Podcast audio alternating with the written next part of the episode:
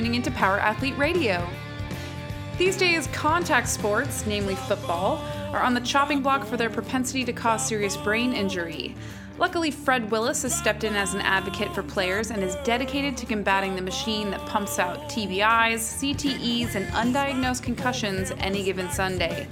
A former NFL veteran, Willis considers himself lucky to have the capacity to fight for those athletes who have suffered from not only their irreversible head trauma, but from being ostracized by the very institution that employs them. No matter your opinion on whether the NFL owes these players anything, one thing is for sure. Hearing Willis speak of the complex politics surrounding the issues reminds us that these men really are the gladiators of our time and deserve treatment. This is episode 201.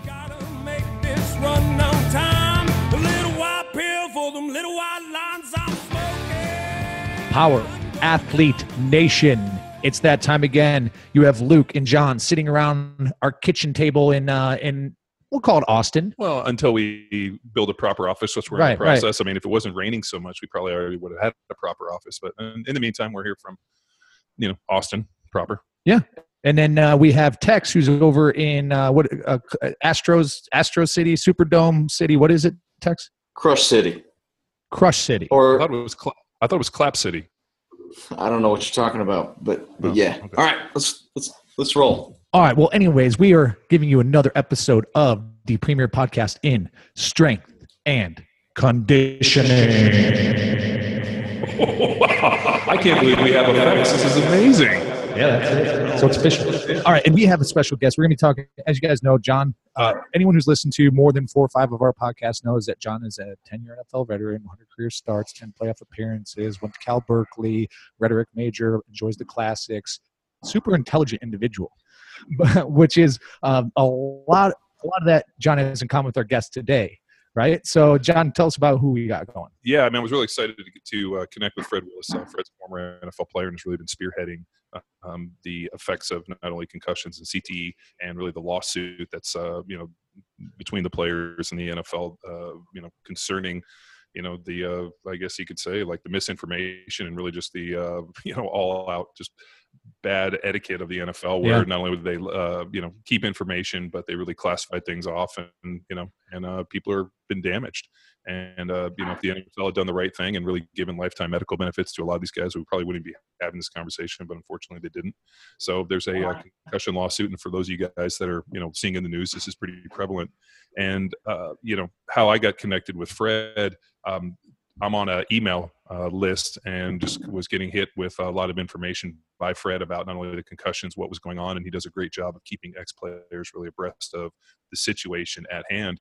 Uh, unfortunately, a lot of guys just aren't educated on it, and you know, Fred's been deep in this fight, so I uh, reached out to Fred um, about you know getting on the phone, talking, and starting to understand a little bit more. And then life ha- happened, and you know we moved to Texas, and you know that kind of got put off. And you know I was sitting at a coffee shop working, and one of the, his emails came through, and I hit him up and said, "Hey man, we were supposed to have a conversation." So we jumped on the phone for about an hour and a half, and he not only explained to me the situation uh, concerning the lawsuit and what was really going on in terms of both time, uh, both sides with the you know legal teams that were supposedly defending the players in the lawsuit, the NFL, the settlement, what was happening within the courts, and um, he's got some really interesting stuff that he's been putting forth in terms of treatments to help ex NFL players or people that you know might be dealing with uh, you know the concussion syndrome. So uh, you know my natural thought after the conversation was to get Fred on a podcast, on podcast, yeah, and really just have a recording where if uh, you know ex NFL players or people have questions about this, they can download this episode of Power Athlete Radio and hopefully get them all answered,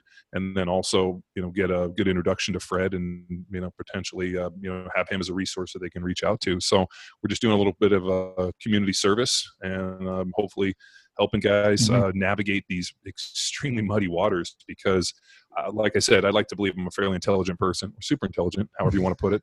And it's even confusing for me. I mean i uh, you know i've been going through uh, a bunch of the you know not only legal docs but information that i've been getting sent by the lawyers because i'm involved in the settlement as well and the, in the lawsuit.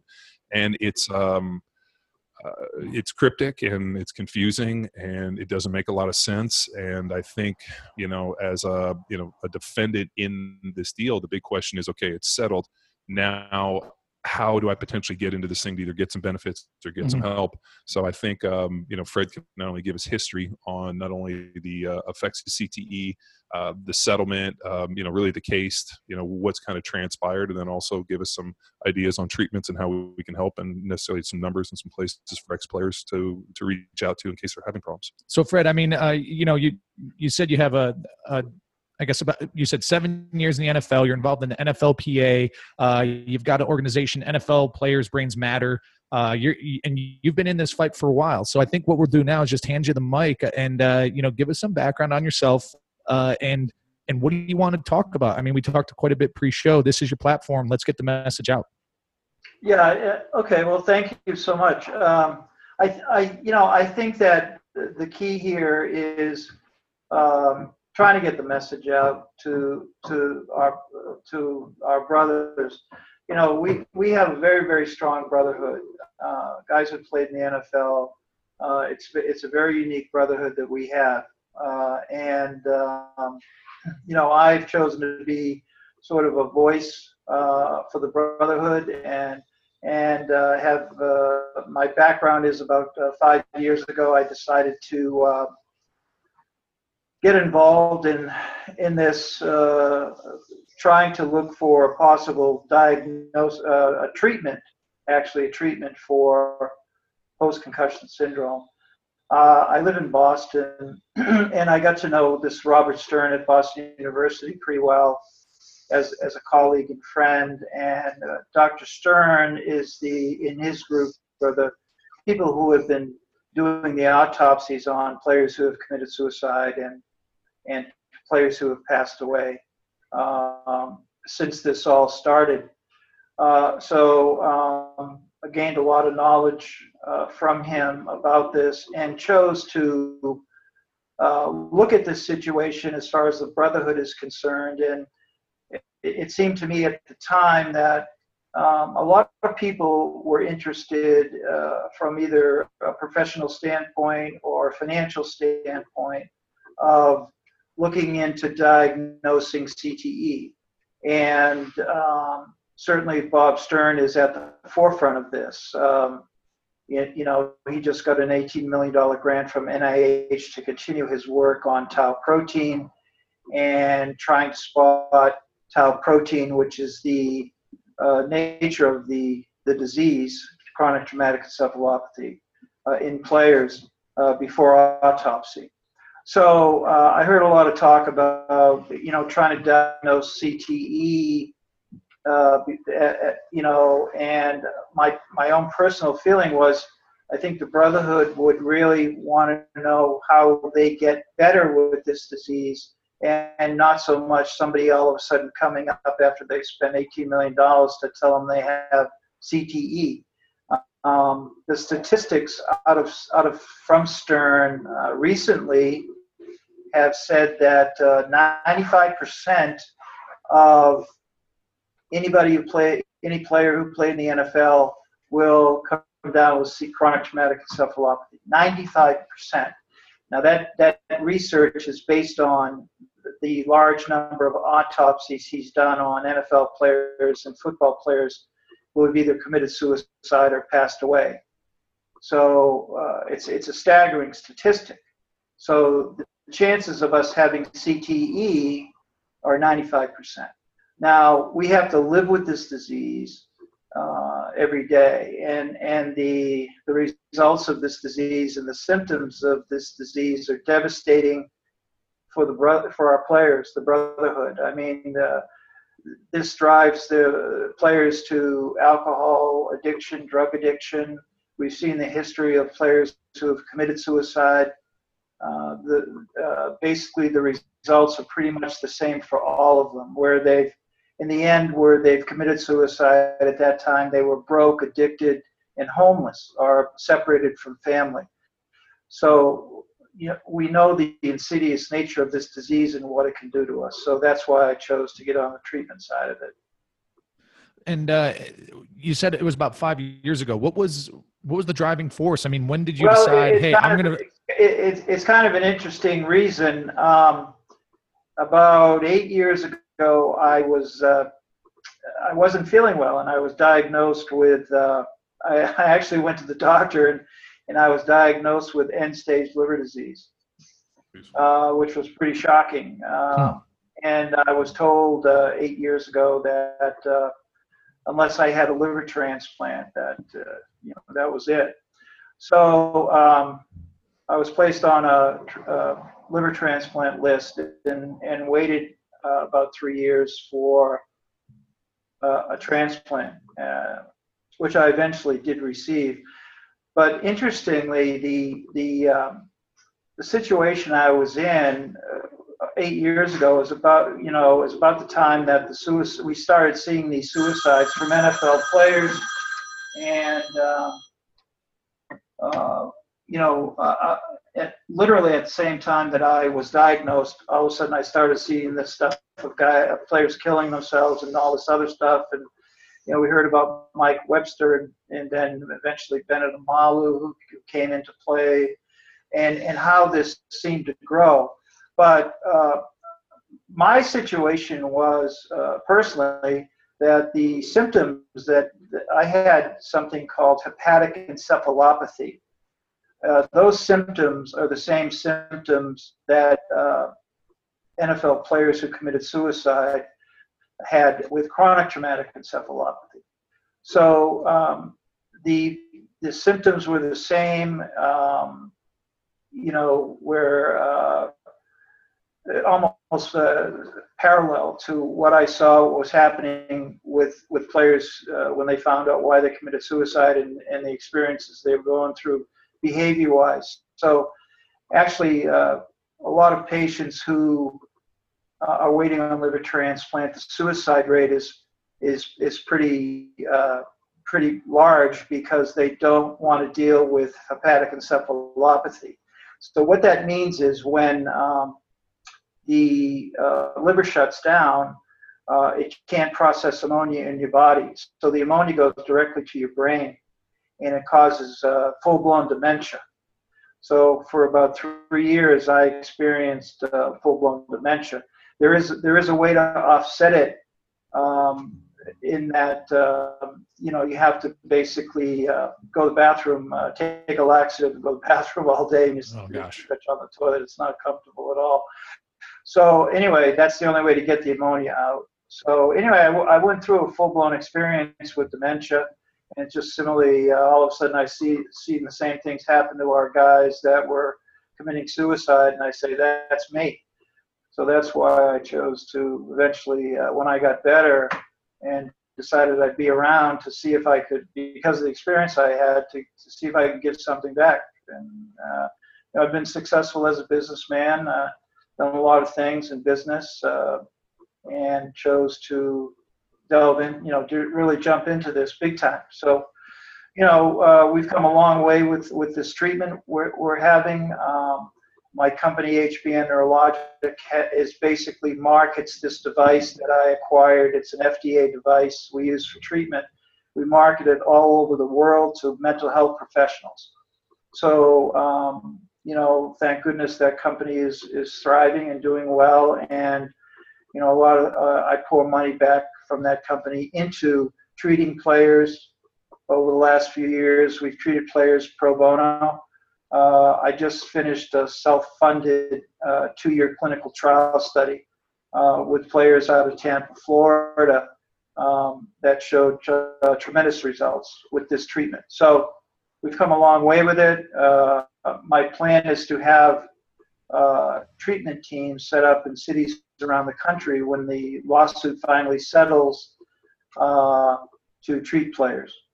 And this, I guess that's why this is kind of timely, right, John? Because there's, we're finally kind of seeing the horizon on this thing. Because how yeah. long has this the lawsuit been in play? I mean, I think uh, you know, next to four or five years. I remember five uh, years. Yeah, we have five years. I remember uh, you know first being contacted actually by Kyle Turley about it, and uh, you know the idea where you know we don't necessarily know what's happening, and I remember thinking to myself, uh, um, you know, and the the irony of this is when I first came in the NFL, I remember distinctively talking with the uh, the doctor, and they were going through a whole deal, and they said, you know, you know, you'll get a concussion when you're knocked unconscious.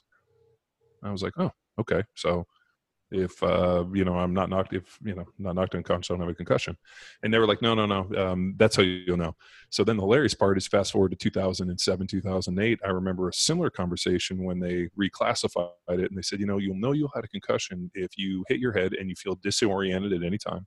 You hear a ringing, your eyes cross, maybe your vision blurs and I I remember thinking to myself, man, that uh, that's really a strange re, uh, reclassification. And then, ironically, um, shortly after I retired, uh, living in Newport Beach, I got reached out to to be in Dr. Amen's, um, you know, uh, brain study. He was, uh, you know, analyzing ex NFL players, and when one of their questions when they came in, they said, uh, "How many concussions do you think you've had?" And I was like, well, do you want the 1999 uh, diagnosis or do you want the 2008 diagnosis? Mm-hmm. And they were like, well, what was that? And I, I, told them the same story. I'm like, well, I've never been knocked unconscious. And then they asked me, well, based off the 2008, how many concussions you've had? And I'm like, I don't know, maybe 40, 50, 60,000.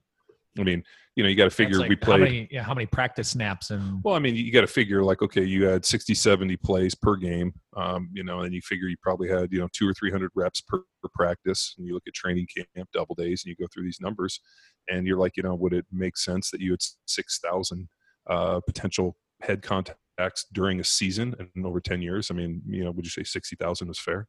And we kind of went back and did the math, and they were like, "Man, that's uh, that's a pretty high number of traumatic brain injury." And they were like, "You know," I was like, "Well, not every time I hit did I feel disoriented, but there was probably 20 30% of those where you know you're put you're basically driving your head through somebody and you walk back to the huddle and you're looking you know blinking your eyes or you know i remember one guy i played with told me uh, during a play he's like dude i can't see out my left eye and i remember thinking like it's pretty bad and uh, but uh, you know that's the nature of which you came in and i think the nfl and part of the reason that the concussion lawsuit has been you know somewhat successful thus far is you know players weren't made aware of the potential for these things because I mean either they they knew and they covered it up or they didn't know or they didn't want to know. But I remember uh, you know the information that we were being told was not accurate, and I think a big part of this thing is.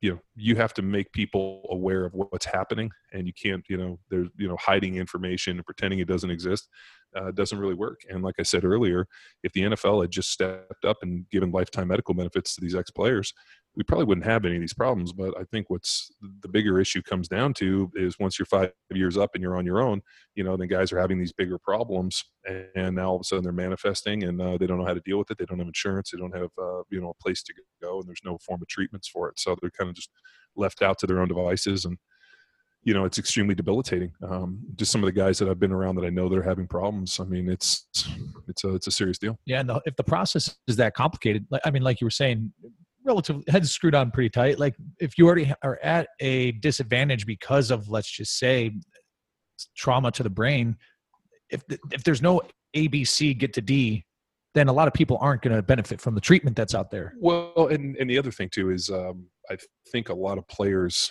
Uh, you know, having been in the NFL and you know these Superman you know players, I'm big and strong and this, and now all of a sudden there's this uh, you know this kind of gradual changing and I think a lot of guys either don't want to admit it or just kind of you know ignore it, which is you know what you tend to tend to do with injuries in the NFL. You're like, uh, you know, I mean, I, I, I was great. I was like, you know, if you want an injury to go away, just ignore it. It tends to go away. And I think guys have taken that same approach, or they just you know are too prideful or don't know how or you know hopefully this podcast will give people at least a little bit of beacon of hope and uh, as trying to find people like fred or people that are offering treatments or really just how to navigate this whole thing. And i think that's really um, you know we know the settlement's happening. We know that the concussion lawsuits out there. If you're a player uh, and you don't know you know what's available to you then you know you're really at a disadvantage. So having fred on uh, you know for me personally was you know kind of a motivation to not only put something out there where guys could come and listen and say, "Hey, Fred, you know, I'm having problems. What do I do?" Yeah, and and this is great because hopefully, uh, you know, I, that's what I'm here for. And I talk to players seven days a week. I, I mean, uh, so yeah, I encourage anybody to reach out to me, and and I'm available. Uh, you know, you got to go back and, and John, what you said is is is, is very good, uh, in, in that here's here's the nature of this insidious disease, and and if you understand it, uh, it's almost like there's nothing we can do. And the point you made about you know why did we do it? I'll I've talked to many many players about this, but the, the, the fact is is that when you through our whole football careers, it didn't. This doesn't relate to you know uh, the NFL totally, but anytime we got a, a high impact collision, there are there are these brain fibers that everyone are born with. It's called tau protein, and it's in our brain. Okay, and these in these in these proteins are are housed in these minute fibers that run run through the brain. So the process, and I'll explain it quickly. Once we get a high impact collision, that protein is released. So it's it's basically exploded into the brain, and it's it's floating around the brain like uh, maybe a visual uh, thing could be like a Pac-Man. You know, it's it's it's searching and searching and searching, and and what the tau protein does is it searches for something called brain fibers. Now this gets back to the, the basis of my treatment. Okay, and these these tau proteins they basically go in and wrap around brain fibers. The brain fibers are the brain fibers that control behavior. So if you see that, you understand the behavior of a lot of these players who committed suicide, that downward spiraling. So that tau protein kept wrapping around brain fibers. So every time we got a, a concussion or a high impact collision, it didn't necessarily have to be concussion, and tau protein was released. It, it just once it started, once it was exploded into the brain, it didn't stop until it wrapped around that brain fiber, and it'll never go away. Okay, now, the problem we've had from a scientific standpoint is there there is nothing, to my knowledge, that whether it's an MRI or any type of scans that can actually pick up brain uh, tau protein. So the only way we can see tau protein is at autopsy. So in knowing Bob Stern and seeing his whole uh, process that he he does, you see these uh, autopsy pictures of, of players who uh, their brains are uh, filled with tau protein, all these brown blotches that are that are in the dissections of, of, of the autopsy of the brain. And normally a brain is basically white. So when you've seen the results of these players who have committed suicide, uh, you see all these brown blotches all through the brain, the cross sections of the of the, uh, the anatomies and um, that's tau protein. So once it's in, we're going to live with this for the rest for the rest of our life. Okay.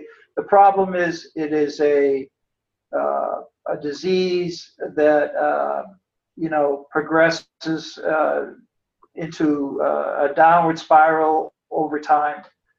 Uh, we don't have we haven't been able to control. Uh, I've seen guys at 35 years old that I'm working with and helping on the lawsuit that have full-blown dementia, that, that are that are come in at a qualifying diagnosis of 2.0, advanced dementia, and they're 35 years old. Okay, so um, it doesn't uh, mean if you're 35 or you're 60 or 70. Okay. Uh, I don't want to cut you out but uh, that's a great point, um, and something I was really curious about. Um, so the effects of CTE, the way they're manifesting, is in dementia. So, guys, you know, and those of you guys have never been around, uh, you know, some people or from people that have been dementia, it's uh, it's pretty horrifying. If any of you guys have had parents or grandparents go through it, uh, it's probably one of the uh, you know worst diseases for the people around you to see. You know, you kind of you know basically deteriorating. Um, but how do you know because if you can't test for cte but obviously there's a way to test for dementia what's the process to get guys and uh, test them for dementia? Right. Is it a, right. neurological test? Is it a, is it a uh, uh, you know uh, interview? Is it like uh, you know flashcards? Like what's the process? Well, they okay, and, and again, uh, to to you made a point. You know, I've always said that that that wives, children, and families closest to us are the ultimate witnesses of this disease. Um, and you know, in in my work with players and with doctors and other people that are helping players qualify for the lawsuit, um, I impress upon uh, players that uh, their families and, and loved ones uh, are very important in them qualifying for this process because they're you know they could play a huge role in in you know telling these uh, neurologists and neuropsychologists who are responsible for qualifying players, you know, the nature of their behavior. It's very important. But to answer your question about about how to, you know, what has to happen here, there's only really, unfortunately, uh, one thing that can happen. Now, players uh, who say are, are may not be interested in the concussion lawsuit. I mean, there are many ways that they can go out and get diagnosed for dementia. Okay, they can go see a neurologist and and and they can be under the care of a neurologist.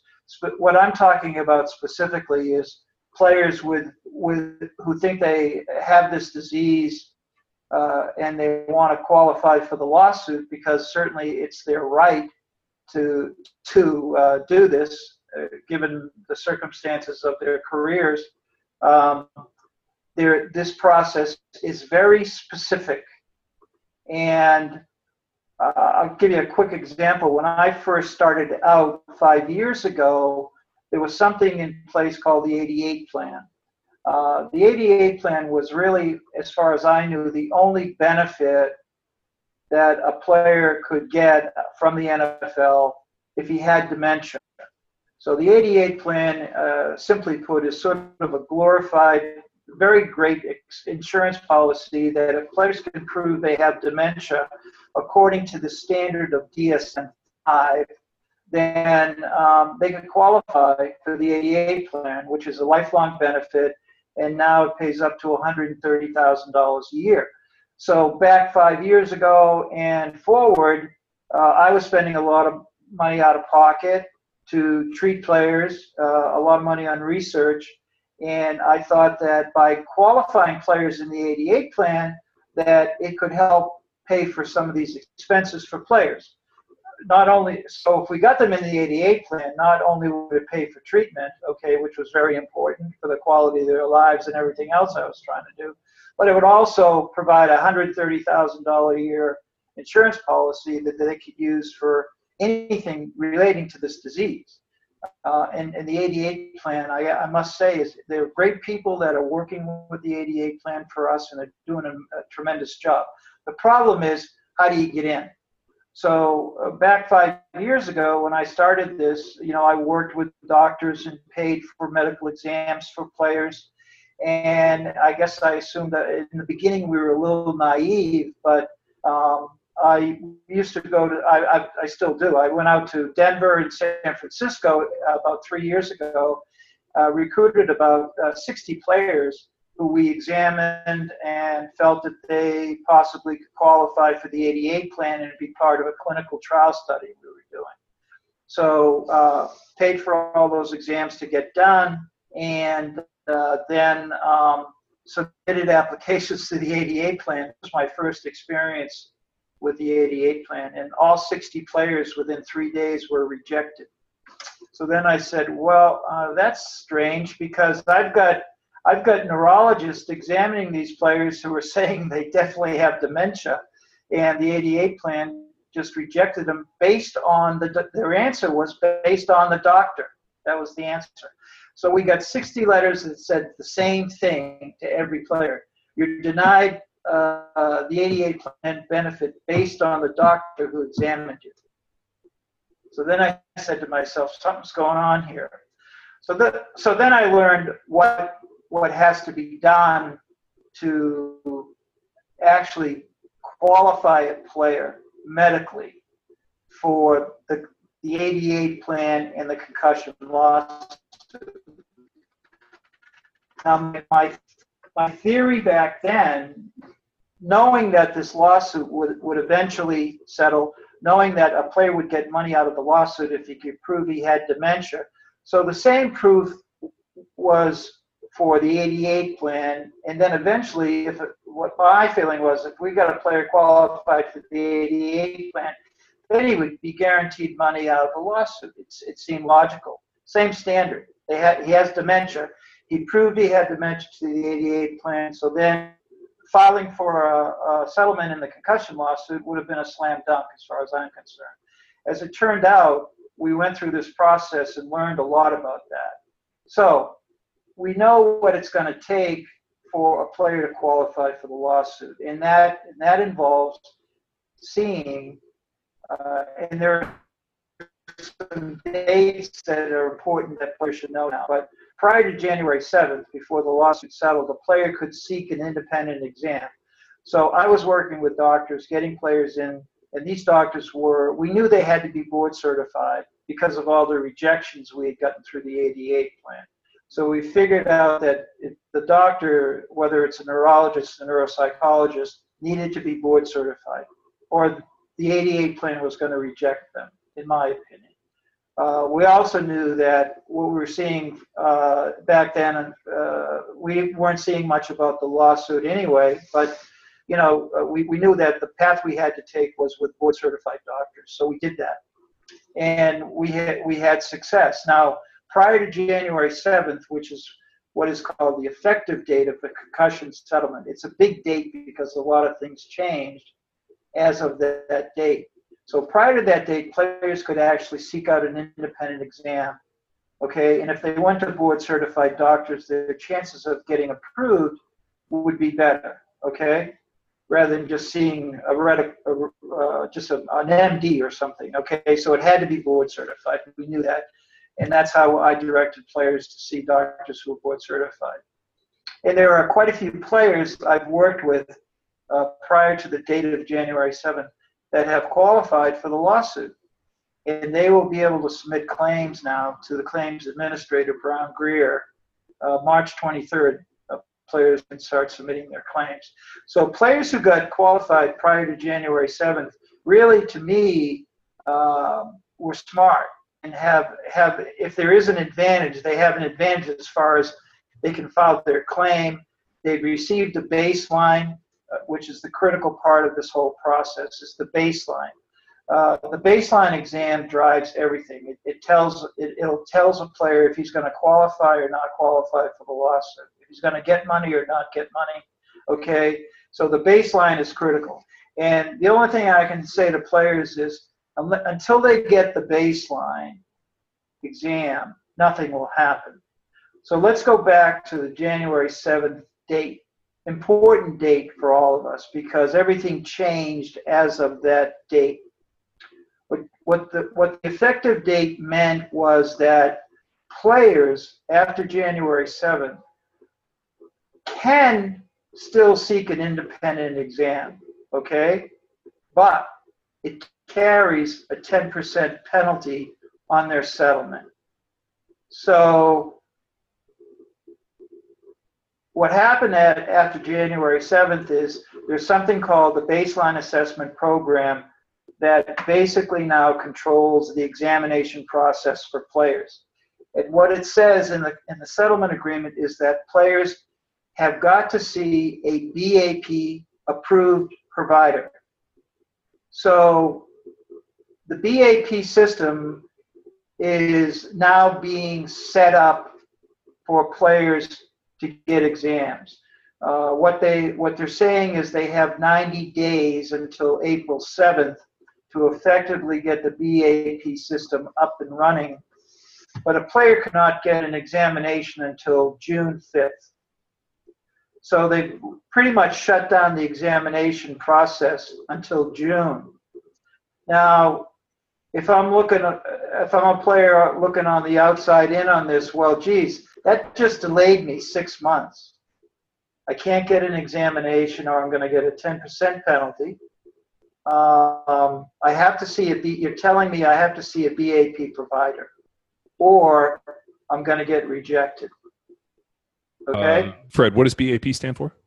Okay, BAP is is the baseline assessment program. Okay, so uh, ultimately, ultimately, the goodwill here, as far as the thought of a of a baseline assessment program was that players could, once it was up and running, players could get a free examination. Sure. Okay. So uh, I'm assuming that on June 5th, any player could call what now BAP needs to be set up. Uh, according to the settlement, they're going into 53 cities around the country to make these BAP doctors available to players. So in June, they can call up and, and get an appointment for a free examination.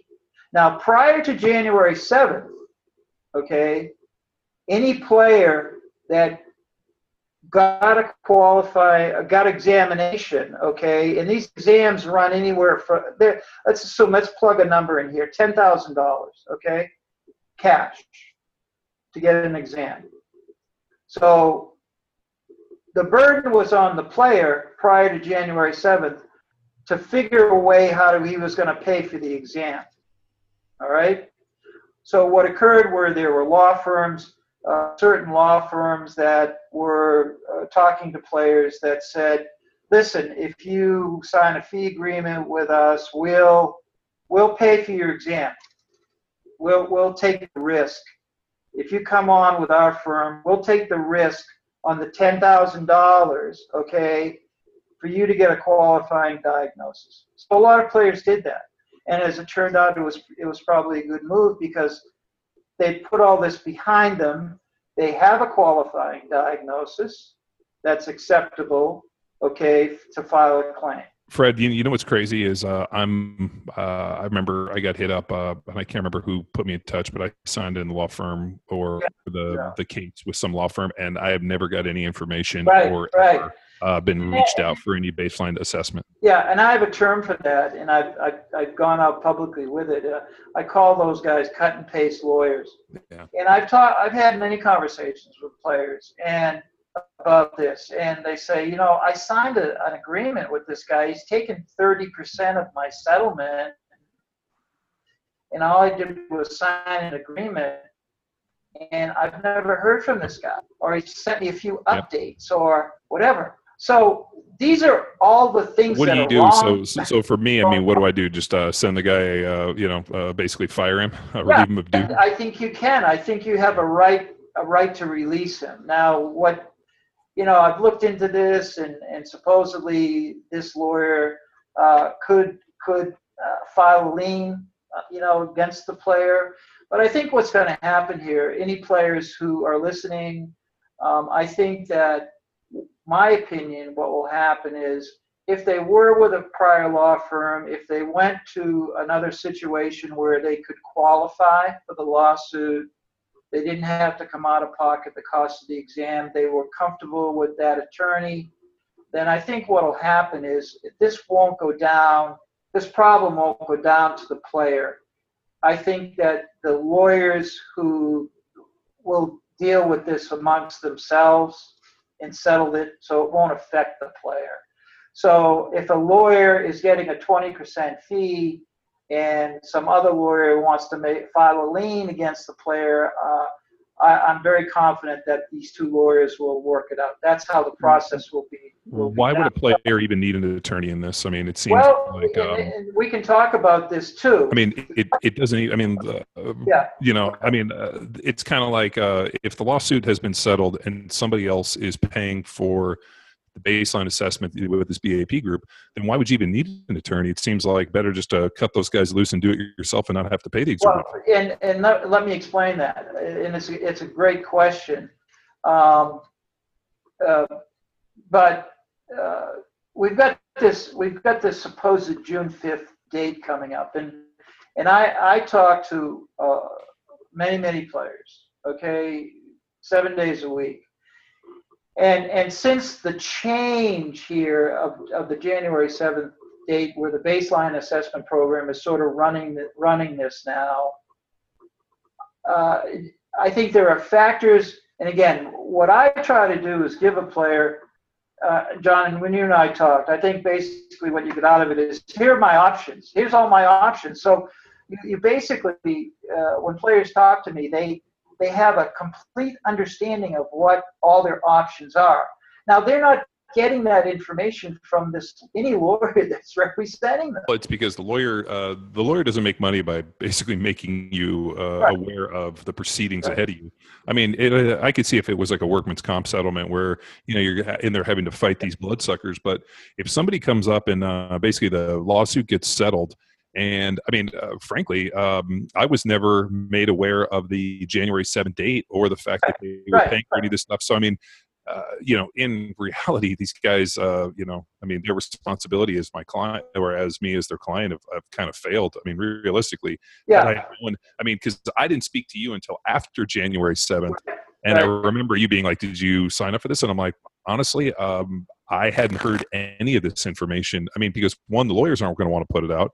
Two, the NFL's not putting it out. And Right. the only way that I would ever get any updates or know anything about the settlement, because uh, even the stuff in the newspapers was kind of clandestine, uh, was through you. And so when I reached out to you, you were like, "Hey," uh, I'm like, dude. And here's the thing: I don't bury my head in the sand. I like to believe that I'm uh, fairly like abreast of what's going on, and I didn't know what it was. So what's the? uh, Maybe I missed it. What's the motive behind holding back on Well, the information? well, I I think. Uh, Well, there's a definite motive. well, Did, did I well, miss it? think- I'm- well, I'm- well, the motive. I mean, for one, is uh, players had to come out of pocket and pay the ten grand prior to January seventh to get uh, approved. And if the guy doesn't have it, the lawyer usually the lawyer would front that. So these guys are probably thinking like, well, we don't tell them, we don't have to front the money, and then this whole thing will settle, and then they're, they're going to get a free treatment anyway. So if you think, I mean, uh, they probably didn't want to have to fork out money on the front side.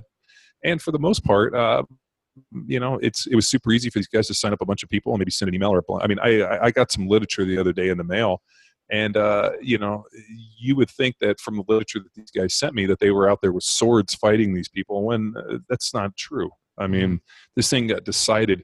Uh, you know, uh, you know, I, yeah. I mean, John, let me let me just let me just say something here, okay? The, these cut paste lawyers show up at player meetings over the years, wherever they could weasel their way in amongst players, when players weren't even thinking about a concussion settlement, okay, and waved a piece of paper in front of them, and, and players are at a, at a, an NFLPA meeting or an alumni meeting, and they're, they're there socially. That's what those organizations are here for. Golf tournaments, have fun. You know, the brotherhood. We get together, and all of a sudden, this this uh, cut and paste guy shows up, and he's waving, "Hey, you know, we got that settlement coming up someday. You're not even thinking about it. You're gonna need to be represented. Oh yeah, let me sign it." So a lot of guys just signed it, not even knowing. And then now here we are. The day has come. All these cut and paste guys are rearing their ugly heads, and I'm fighting them, okay? I am fighting for every player, okay? You don't need that. Why should you give this guy anything, okay? Bottom line. Now, is there an ethical issue for me here? Nope. Nope. None. Okay? Now, if if when I talk to players, we have conversations on, I say, this was prior to January 7th. I say, look, what's going on with you? Have you signed a fee agreement with a lawyer? This is part of the conversation in, in trying to give a player, look at, here's all your options, man. You know, every con, it is amazing and, and it's certainly very gratifying for me. You know, I don't make money at this. I don't need the money, okay? I do it because I've chosen this path. But the point is, when I finish with having a conversation with a player, it's almost like they get emotional. They say, you know, Freddie, I want to thank you so much because I never knew this. I never knew. And now they know, okay? Now they know. And and and that's a good thing. That's what the brotherhood is all about. I mean, we fought with each other. We died for each other out there. We know what it's about. Nobody needs to tell us anything. So that's it. So, you know, here's so these guys showed up and all this other crap and and I could care less, you know. So, but in moving forward, what has happened with the since January seventh, and now, now you've got on the internet, uh, you see all these predatory cut and paste guys trying to sign guys up. Lawyers, they were like not telling us. This is a true story. Trust me. Listen to what I'm saying. They deliberately did not tell us anything, waiting for the lawsuit to settle because they knew the baseline assessment program would take over and then they would get quote from me a free pass. In other words they don't have to do anything. They don't have to pay out of their pocket anything.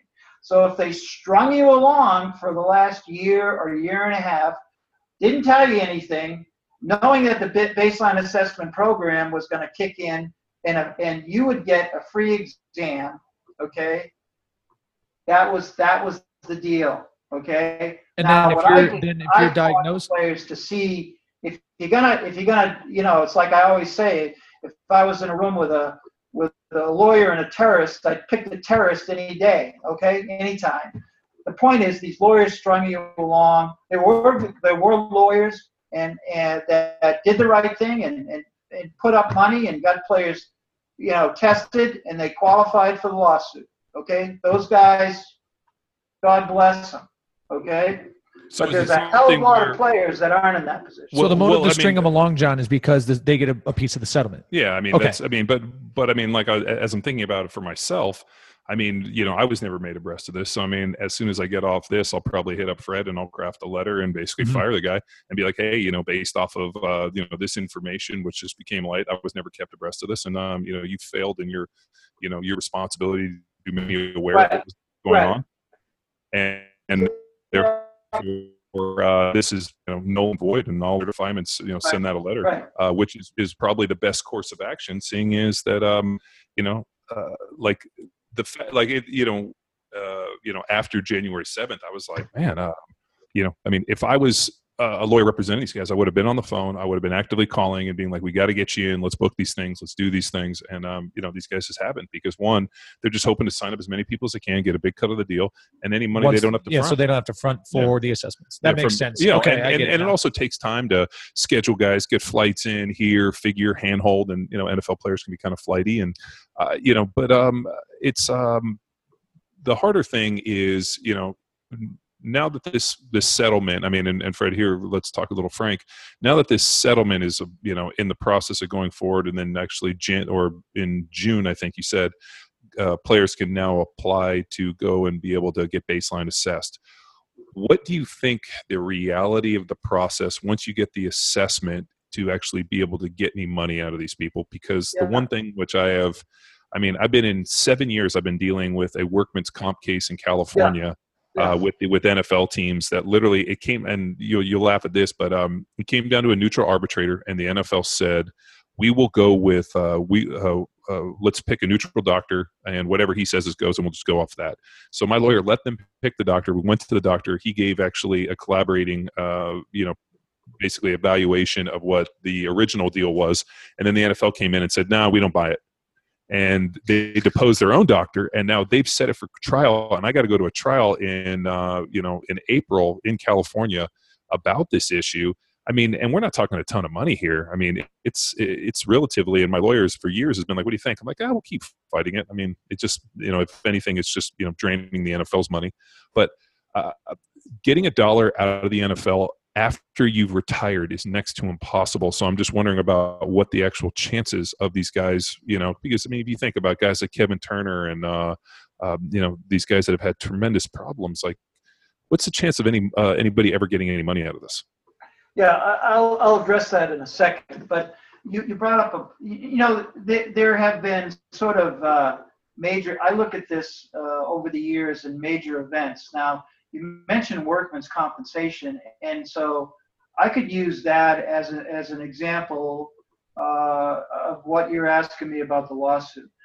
What happened with workman's compensation? Let's look at the history there. In the beginning, players uh, were filing workman's comp claims for for a while and receiving pretty decent settlements. The, the settlements were in the range of a couple hundred thousand dollars. Um, I, I uh, what we knew of back then when this workman comp claim uh, rose its head, rose its uh, arrived here for an opportunity to get some money.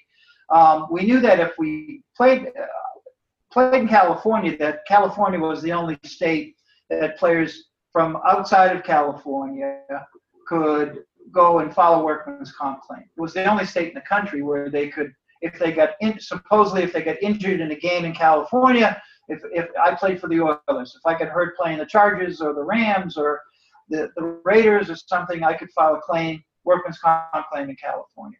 Now at the time, a lot of players did that. They received, um, you know, some pretty significant settlements. Now, when the NFL saw that, so this is event number one, I call it. When the NFL saw that, what did they do? They said, wait a minute.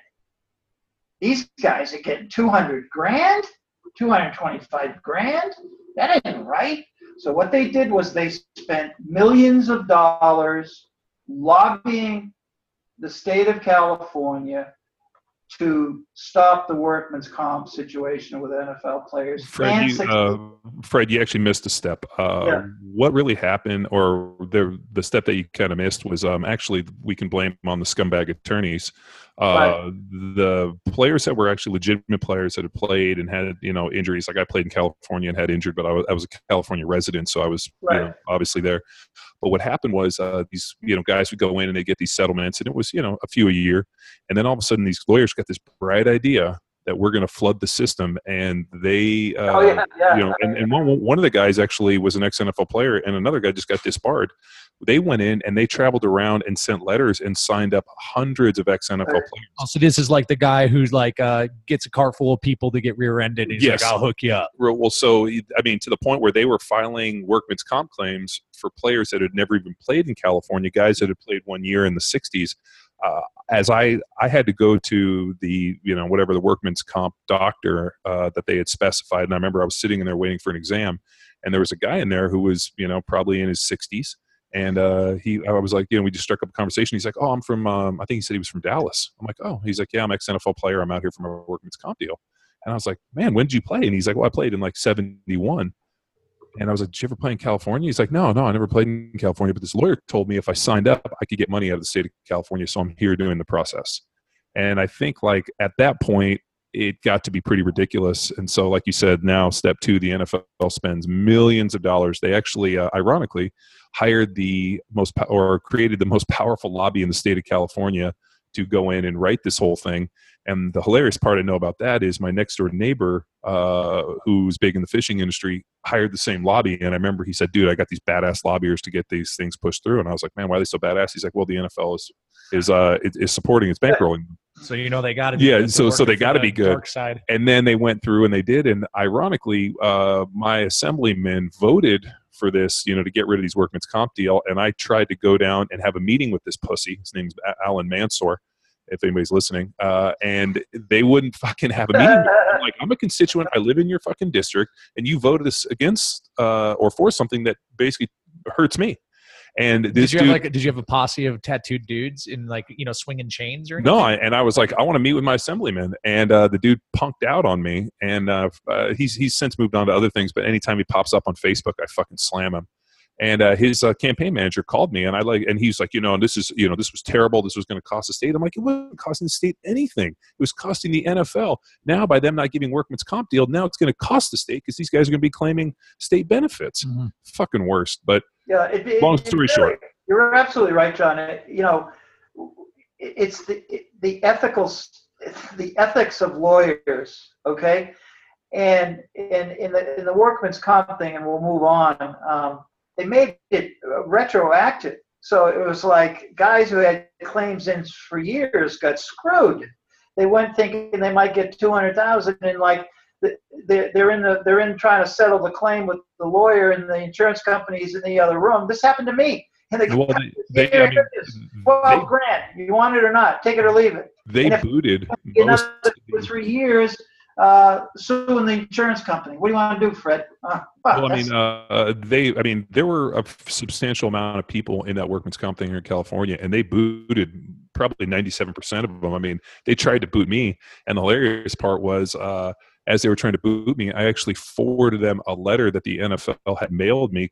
They were like, "Well, you're not, you know, uh, you didn't play in California. I'm like, yeah, I did. I played for the Kansas City Chiefs and played twice, three times, four times a year in California. And I've been a California resident paying here. I mean, I sent him my birth certificate, my driver's license. I sent him over actually email correspondence from the NFL and the PA to my California address. And the hilarious part is, is uh, the lawyer uh, for the NFLPA, Ned Ehrlich, is a, a, friend of mine. I called him on the uh, on the phone, and I was like, Ned, and he's like, dude, he goes, they're asking for all this information. I'm like, would a letter that you mailed me in California would that suffice? And he was like, yeah. And I sent it to him, and he was like, you're, you're good. And somehow I was able to stay in it. But I'm telling you, they were they ditched a lot of players. I mean, it, it just it's it, it's a deal where um, the NFL is making money hand over fist over fist over fist, and uh, you know part of the thing with this settlement is they don't have to come out and admit fault. That was the big problem and uh, this settlement was not admitting fault. They're going to put this money out there. I just wonder, you know, uh, how difficult it'll be. I mean, it's kind of like you said, this prop, like uh, the 88 plan or the, uh, uh, they have all these different, you know, benefits that you can get into. But I don't know anybody that's ever got them. Like, I don't know anybody that's ever, I mean, actually, I know one guy that's ever gotten the uh, lifetime disability thing, and that's probably, and that's Kyle Turley, and it's probably just to shut him up. But, uh, you know, so uh, when, when I looked at this settlement, I, you know, I thought it was, um, you know, it was good to be able to get money to the guys that were really messed up, like a guy living in his car, Kevin Turner, or just any of the guys that I know they're having tremendous amounts of problems. But I just wonder how hard it'll be and what kind of road they'll have to fight to basically get through this because you go through a baseline assessment with this BAP approved doctor how do you know he's not one of the NFL guys? I mean they've had you know boogeyman doctored witch doctors for years like like look at the guy who was the uh, you know head physician and all the NFL stuff. He was like a psychiatrist and he was basically making orthopedic decisions. Yeah. Well you know here here you're going you're going deep now brother well, you know what? That, that's what we do, and uh, unfortunately, I don't pull any punches. And uh, I, frankly, I don't really give a shit. Um, you know, I mean, I think the information that we say should be as stripped down and as raw, and uh, be able to provide people with as much good information as we can. Because unfortunately, unless you're given the information, you can't make a, a you know a, a, coherent decision. Right. So let let's let's go to where we are right now, um, and and. Um, I, I want to address one thing. Uh, in that uh, my conversations, quite honestly, have changed as of January 7th when I'm talking to players. And, and you brought up a very good point.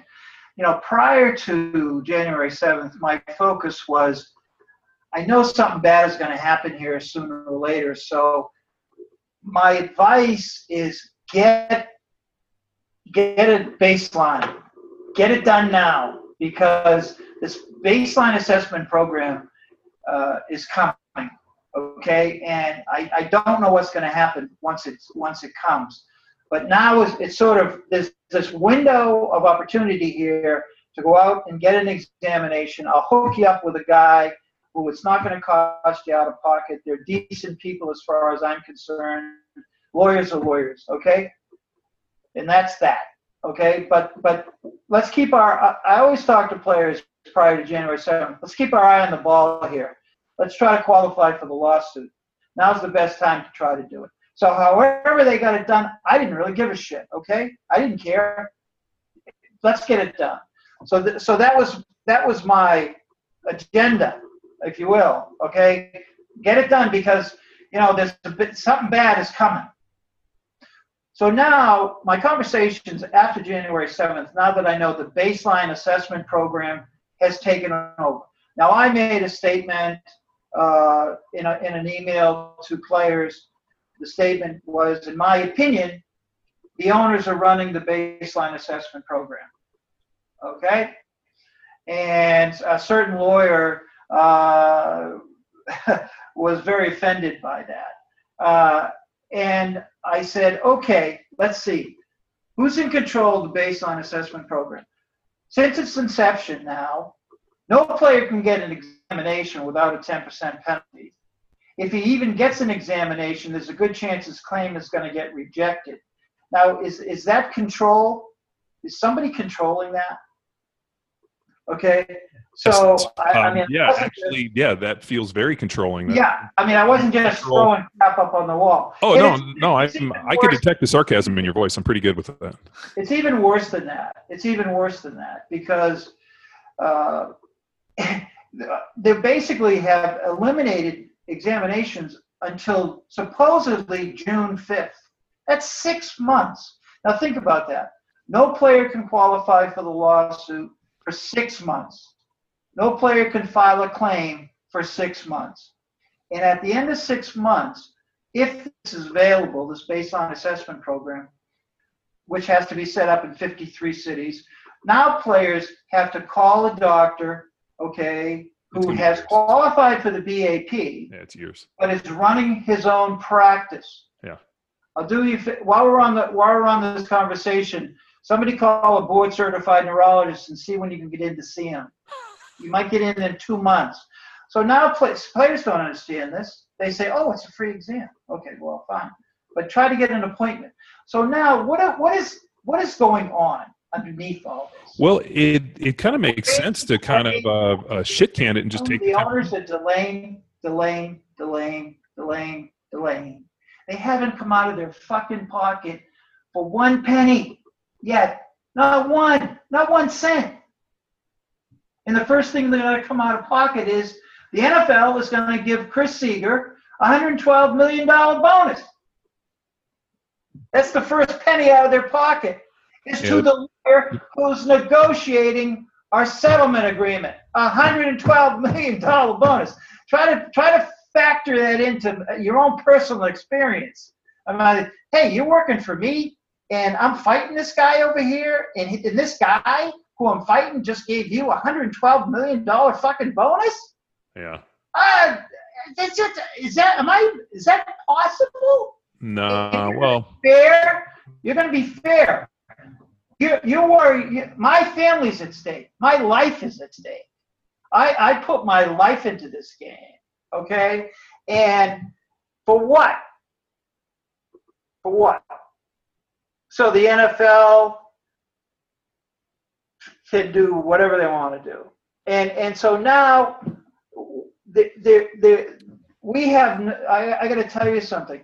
So let me let me just quickly go back to my conversations now with with uh, with players because you mentioned an important point. Why do we even need a lawyer? Okay, and if players are listening, you know this is a this is a solid argument that I present to them. You don't, you know, basically you don't, because I told players that I'll help you get through the process. If you ever get a claim, I, I know how to file a claim with the claims administrator. I know how to file your application for the 88 plan. So it goes back to what I said here previously a while back in our conversation. If you qualify for the concussion lawsuit, you better damn qualify for the 88 plan, okay? So I'll do that for you for free if you make it through the claims process. Okay. Well, uh, well now, so, I mean, players who are, let's say, in their 60s that are that are seeing a hundred ninety thousand dollar settlement, or even players that are seeing maybe a two hundred ninety thousand dollar settlement. I tell them, don't don't use a lawyer. I'll help you because you're gonna number one, you're gonna save 20 to 25 percent of your settlement.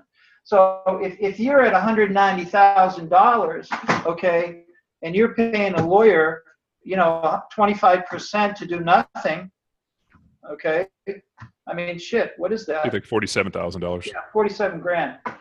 For, for, you know, the cut and paste guy sending you a few emails, a few emails and, oh, and he's got his phone bill too because he might have called you on the maybe he called you on the phone. No, my guy. No, the guy never called me. So, uh, ironically, I mean, it, it's kind of hilarious. I mean, I um, uh, I almost you know like have forgotten about it. It's it's it, the irony of this is I've learned more about it, uh, you know, from you and actually our two conversations and just the email updates. I mean, so I'm not even sure how I got on your email, uh, you know, blast list, but uh, it's always been you know good information, and I always kind of go through it, yeah. and I always kind of talk to guys whenever running into ex NFL players.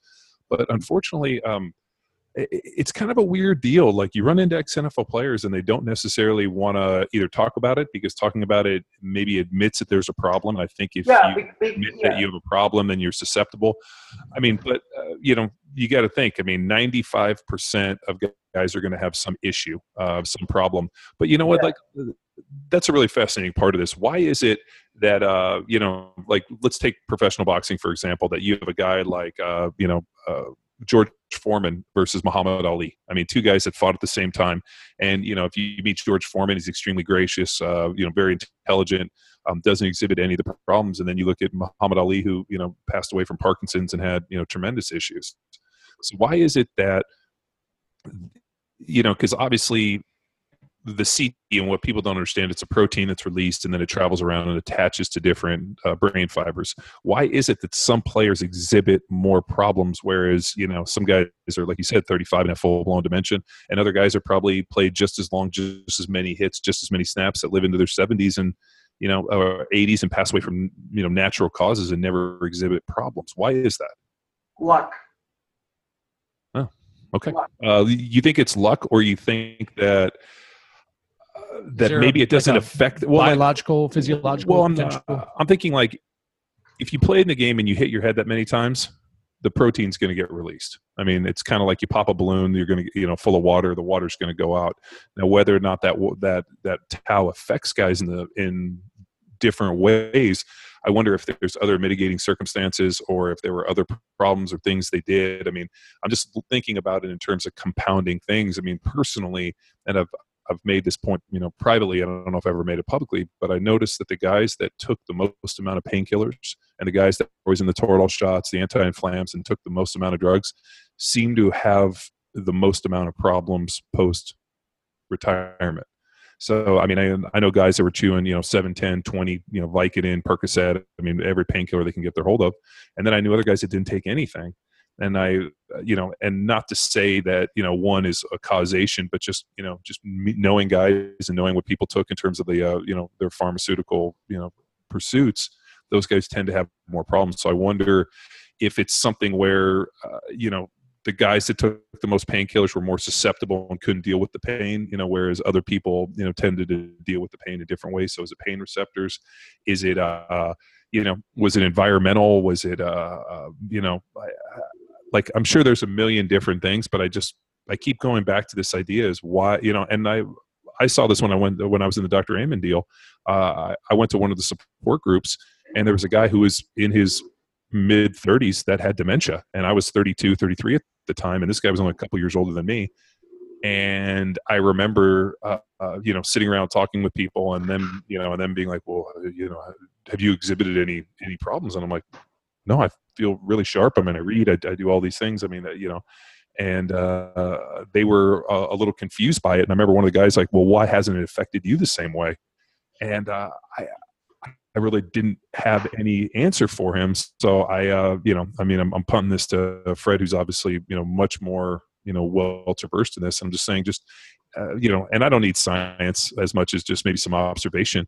But um, have you noticed anything like why? I mean, you said luck, but I, uh, you know, I believe we make our own luck. You you brought up a lot of really great questions today, John. But you know, for, just in, in looking at what you just said, for many many the history of this this this conflict, okay, that we've had, uh, that was the excuse that the owners used for years uh, to uh, uh deny we had uh, dementia from concussion.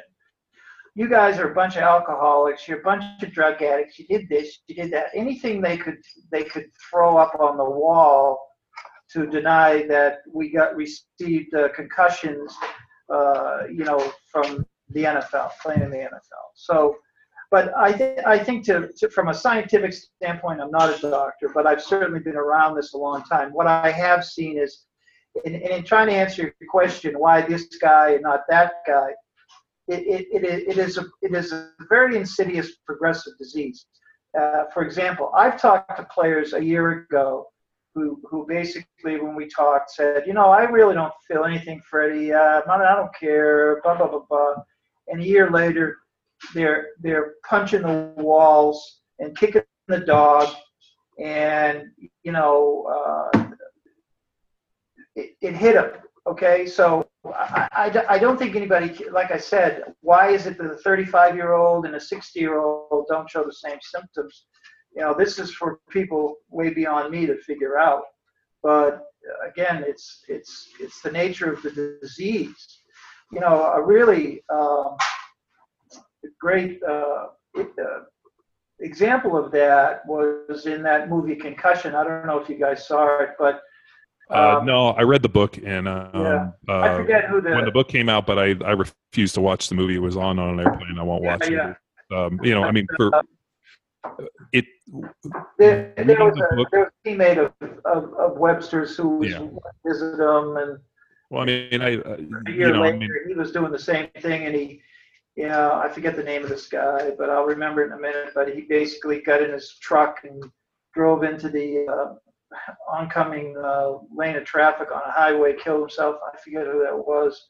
I'll remember his name in a minute, but just just there was also the guy for uh, uh, Pittsburgh, Justin Strzelczyk. Yeah, yeah, uh, you know, he, yeah, Strzelczyk. Yeah, he, was he the guy. and, Yeah, and um, you know, he was a guy trying to see Mike Webster I mean, you know, it's it's kind of like what we're saying here. He he was he drove in his truck when Webster was pictured in this in this uh, landfill, uh, trying to live out of his truck and trying to help him, and then you know the next scene is is Strzelczyk. Uh, you know, punching the walls and uh, driving this fear into his family and running out the door and, and killing himself by driving into oncoming traffic. I mean, uh, Jesus. So, you know, I, I don't have the answers for that. I, I think what what we need to try to do is, is is make players aware of what's coming here, and I don't think it's it's a it's going to be it's going to, it's going to not going to be a good situation. If I think that I see some of these issues um, that we're going to face here at some point in the future, uh, to me, could be another pathway to suicide for some guys.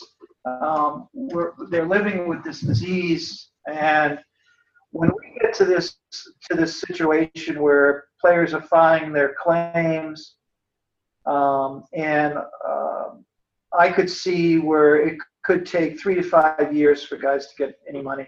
You think um, basically foregoing the BAP and paying the ten percent? I mean, if you shit canned your attorney and you said, "Hey, you know what? I'm gonna, I'm gonna, you know, circumvent the BAP. I'm gonna pay the ten percent penalty," is probably a smarter you know if you think about it like hey i'll file it myself i'll pay the 10% yeah.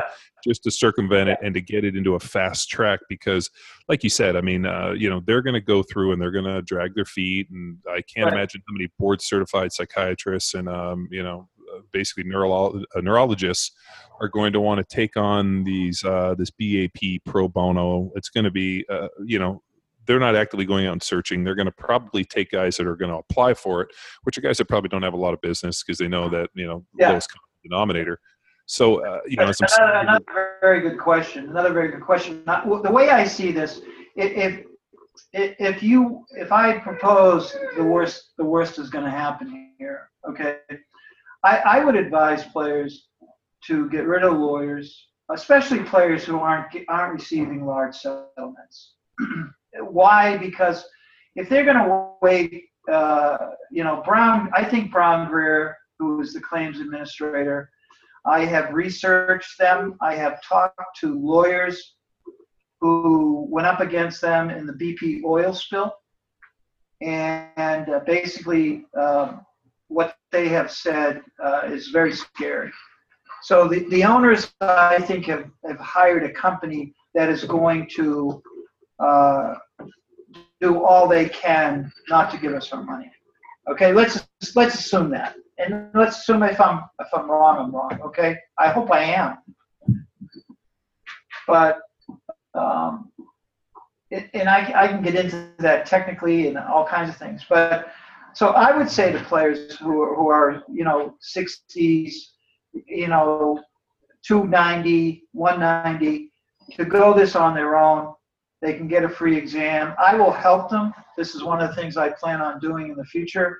When this baseline assessment program is ever up and running, I'm going to be there for players and, and help them get through this process. And, and keep all the money. If eventually, maybe if you do get it, then uh, don't give it to a lawyer. Keep it. I'll help you. I'll help you get through it. I can do it it's not you don't need to be a rocket scientist to to no, do it well and it's um you know i think there was a feeling originally that uh you know when this thing was in the initial fight that you know we needed players to sign up for an attorneys to basically go get this thing in play right. um you know and and i think there was an uh, uh initial feeling for it but you know, I think if an attorney who's representing a player didn't make him aware of this January 7th kind of, you know, hiccup in the road, I think, uh, you know, that's, uh, you know, basically they abandoned their, you know, attorney client, you know, responsibility.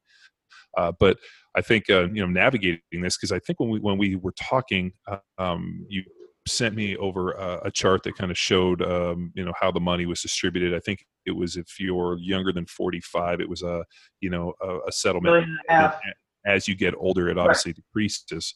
Um, right. I just wonder, uh, you know, knowing the NFL, uh, they have the NFL is a lot like Vegas. Uh, they don't build these, you know, Taj Mahal and Yeah, you know, right. you know, uh, allow you to th- charge three ninety nine for a lobster buffet because of winners. You know, they're built on you know not paying out money and uh, you know basically squashing the little guy. So as I looked at it, I always thought to myself, you know, uh, I would be amazed and I would love to meet the first guy that actually gets a check from the NFL Yeah, But- right. the thing which is great is uh and what i think about every day is about staying healthy and uh eating right and like you know exercising and doing all the little things so that i can stay around as long as possible to be a thorn in the side of the nfl just like uh you know they've Right. offered to settle my workman's comp thing many times. And i'm like no i'm i'm fine to keep fighting this thing. And my lawyer laughs. He's like he's like most guys would have tapped out. I'm like yeah you know what? But uh i just rather just you know bother them uh, and uh, because you know like i know the one thing they don't like to do is spend money so uh, if you're going to be in that situation so i think uh, not making it easy on them not going away not taking the chump change or the you know table scraps that they want to throw is the way to go um, the, uh, the the one thing I'm really fascinated and I don't want to shortchange it, so I'd like to jump to it is uh, the treatments. Um, you, you know, I mean, if you do some, you know, ancillary, just kind of, you know, searching around on the internet when you start looking at CT and brain treatments. I mean, you know, we've had, uh, you know, people everything from, uh, you know, not only, um, you know, stem cell, but also, you know, the use of, uh, you know, CBD, uh, medical marijuana as a treatment for traumatic brain injury. Um, you know, Kyle's a big, uh, Charlie's a big advocate uh, with the, Yeah. with the CBD, and has you know said that it's helped him, which I can attest to as being Kyle's friend. I mean, he was he was in a dark place, and it's definitely helped him tremendously. But um, you've taken a different deal instead of looking at it medicinally, actually having these treatments. And I think we talked a little bit about uh, um, you know some um, was it uh, like a repolarizing of the brain and the the uh, Well, it, like it, it- let let me explain to you the. perfect. Yeah, you do it. the- Don't let me hack it up. uh, I'm gonna, you know, I have three websites, and what'll happen here is when, when it's appropriate, when the time is appropriate, players will be able to go to go to my website and, and, and find out where all these these sources of treatment will be. Okay. And uh, you know the procedures that'll be in place and whatever we can do about getting them treatment. Um, we, we do something in the treatment process where we something called QEEG brain mapping, and it gives us a very vivid picture of the, the brain when we start treating players. It's sort of the first step in this process of treatment, and it'll identify what's called hotspots in the brain. So uh, this is why this treatment has been so amazingly effective. Uh, the process of it. So uh, we can we can take the, the brain map and we can see the hot spots in the brain. And, and this goes back to where we had the discussion that when tau protein is released and it wraps around brain fibers, okay? So we can actually zero in on areas of the brain that uh, affects that are affected. We can see them, and that's where the behavior comes into play. Okay, so the purpose of the treatment is uh, this uh, machine is hooked up to a computer, okay, and basically there are electrodes that are placed by the licensed uh, mental health professional, doctor, PhD, whoever it is that we train to do this, where they zero in these electrodes, which are very, very non-invasive, uh, non-invasive procedure. The, the power of these lec- electrodes is less than a double A battery. So there, there's nothing involved from an invasive standpoint of all. Basically, the treatments last about 40 minutes, and the player basically sits in a comfortable chair. Uh, many times, players will fall asleep. So we get to this treatment process. Uh, we're, we're attacking these areas of the brain that are affected, okay? And that way we can get in and basically, we have a term that we call unstick these areas of the brain where they're stuck on behavior, whether it's depression, anxiety, anger, sleeplessness, all of, all of the all of these behaviors uh, issues that come with this disease. We address all of them with these with, with the placement of the electrodes. Put, trying to keep this very simple. Um, in the two-year study that I just completed, we put players uh, through this uh, study where we did we started out we did the brain map, then we gave them 24 treatments. Okay. At the end of the 24 treatments, we did another brain map. Okay. Now that post brain map is where we have seen all of the changes in behavior from the player. Uh, not only do we show it scientifically, okay, in the changes in the brain map that show all these improvements, but we also have the testimony of the player literally talks about how he's doing better. Um, this goes down uh, to wives calling me on the phone, uh, crying, saying that we, you know, the, he's so much better. We, you saved our marriage. I mean, this is this is heavy stuff, you know, that we get involved in. And and so, in the study, what we did was we we did the post brain map, and then we brought all these players back every three months. And what we did was we did another brain map. We brought them in. We took another brain map. So what we did was we had a pre and a post brain map. Then we had a three month brain map, a six month brain map, a nine month brain map, a 12 month brain map, and we continued this over two years. Okay? And what we saw was absolutely no changes in the brain maps. And that the players who we leveled out behavior wise have stayed level is amazing.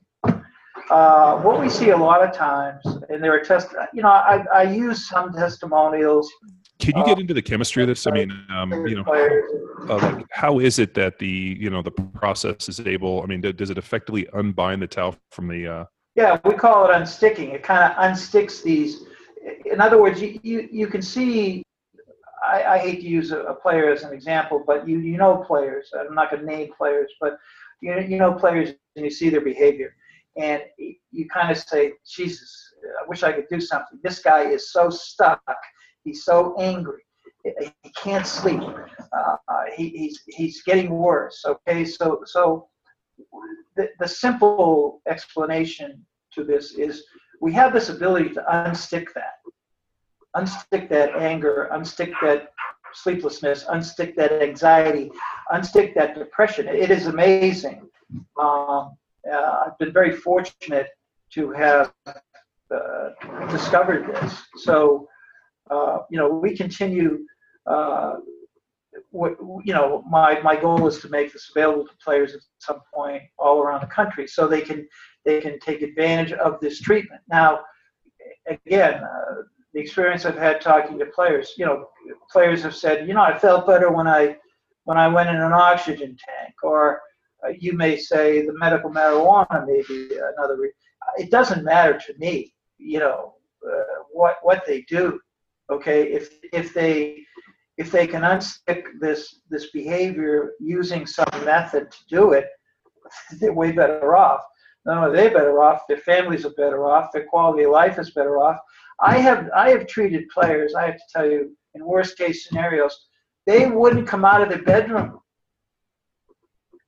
they, would they, they wouldn't drive a car. They couldn't drive, they wouldn't get in a car. And, they, and they're functioning.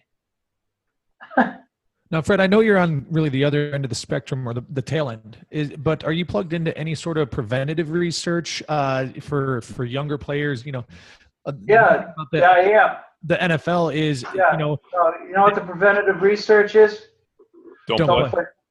Yeah, and because, but I mean, uh, like, uh, like it or not, the NFL yeah. is a world stage, and, and what yeah, they're and doing is, is the trickle, they're going to trickle down, and ho- hopefully there's strides being made at that level that trickle down to NCAA, which then well, trickles down to Pop Warner. Well, think but, about this. I mean, if uh, if you know, like Fred's uh, you know, treatments in that way. I mean, if there is almost like a preventative treatment deal, and I always thought like well, we talked to Dr. Ford about you know just the effects of impact on the brain and uh, well, we, high doses of sugar. Well, right? I mean, and that there's chemi- chemical.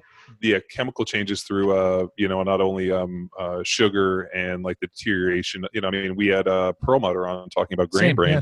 that uh, you know gluten X is a way to deteriorate lining and and reduces the brain's ability to heal from traumatic injury. Uh, Ken Ford, who's our uh, you know good friend who's the head of uh, men- human and mental cognition, the uh, uh, which is a, a, a not or a, for profit down in Florida where he's a you know advisor to NASA. And uh, we've been looking at something like you know like ketogenic diets for not only treating cancer but also uh, you know being one of those things. Because if you go back and you look at the literature the way they've treated most traumatic brain injury over the last hundred years before you know the advent of drugs and pharm- pharmacology was using something like ketogenic diets. Mm-hmm. so i always thought that there would be kind of this uh, you know melting and, i guess you could call it a different ways of not only a uh, you know taking things that are preventative. I mean you know you could say you know using you know some form of uh, you know they know that you know people that take fish oil and have higher amounts of omega three tend to you mm-hmm. know have better brain health. I mean, we know that from Tom Incledon. I mean, you use something like a ketogenic diet. You know, use something like uh, you know Fred's mm-hmm. machine where ketone you know salts. Yeah, ketone salts. But also, mm-hmm. let's say uh, you know a player goes in and you know at you know post game they bring the player in and they said, "How'd you feel?" He's like, "Well, man, you know I got my bell rung pretty good. I was you know blurry vision, whatever." And you're like, "Well, you know you get 45 minutes in the chair." And um, you know, I always thought that there would be at some point like some like helmet that I could put on that had some yeah. form of brain mapping or something that would increase the health of uh, of my brain. Um, I just don't think it's going to be a priority until the NFL fucking rears their ugly head and actually makes it a priority and puts the money forth because unfortunately they have this endless supply of potential new people. Yeah. And um, the fame know, game, man. The fame well, game's hard but, thing to turn down. Well, yeah, I mean, and and the minute you exhibit any problems with this, you know, then hey, you know what, we're going to get somebody in here who's younger and cheaper and dumber and not ask as many questions. so I mean, but that's the nature of it. And they just have this endless pool of guys to chew up. So I think uh, you know most guys. I mean, and the the, thing which uh, kind of pissed me off a little bit was with the NFL and just these people being like, oh, this is things that only happen to guys way down the road. But yet we know that's not the case. Where uh, you know that kid who was uh, at the Kansas City Chiefs, you know, killed his girlfriend and then showed up at the facility and, and shot himself and they took him in, and he had a severe CTE, and mm-hmm. uh, you know, and he didn't have a lot of snaps, right? He was a rookie. NFL, right? he was, I think he was a rookie, or he's going into a second year, and they've had it, and they found it in high school kids. So I, I think this problem that we've pushed down the road and said, oh, this just only happens to old broken down 70, 80 year old yeah, NFL players who were bad. Yeah. Yeah. Who, who played in a deal where they were, you know, fucking leather helmets and this and, and, uh, it's not the case. Mm-hmm. Um, I, I really think that, you know, this problem and the problem is you can only diagnose it after death. Yeah. You know, and it's a kind of POD deal. And, uh, I think almost being able to do, uh, you know, understand the process and then being able to put some safeguards in place you know i mean uh, i have a little boy uh, you know i have a son and i would imagine someday he'll want to play football and you have to be able to make that decision or as a parent like how do you mitigate these problems that you know that are going to manifest you know is, is, it a is it a training thing is it a nutrition thing is it a sleep thing is it a recovery thing you know what's all of them or it's it's all of them it's yeah. all of them or cutting and, edge progressive technologies like Fred's working on. Yeah, well, that's why localized these localized. That's why if my son wants to play football, I'm going to go kidnap that machine that Fred has and bring it to my house. Yeah, well, it, you know, the, it, it's interesting. Uh, you know, you hit on something. You know, and and, in pretty much all all the conversations I've had with players, it's uh, it's kind of like we get on this one subject. Um, you know, our generation, John. Uh, I think today's players are I think the NFL has finally made themselves, from their own greedy standpoint, aware of the value, uh, and, and that's only based on the money they're paying players today. So there are things in place to protect their asset. That's that's that's what's in place today for players who are in the NFL. They're protecting their asset. The problem in our generation, for all the players through the through the 70s, 80s, and be and beyond until you know today's player in the changes that have been incorporated, which is only recently. Um, the the reason why we went back into the game, the, the sole reason, and I think you'll agree with me because every player does, was not a fear of concussion. It was it was basically a fear of losing our job the nature of the game was such that well, back in the back when I played in, in the 70s, late 70s and on, uh, God forbid you made money.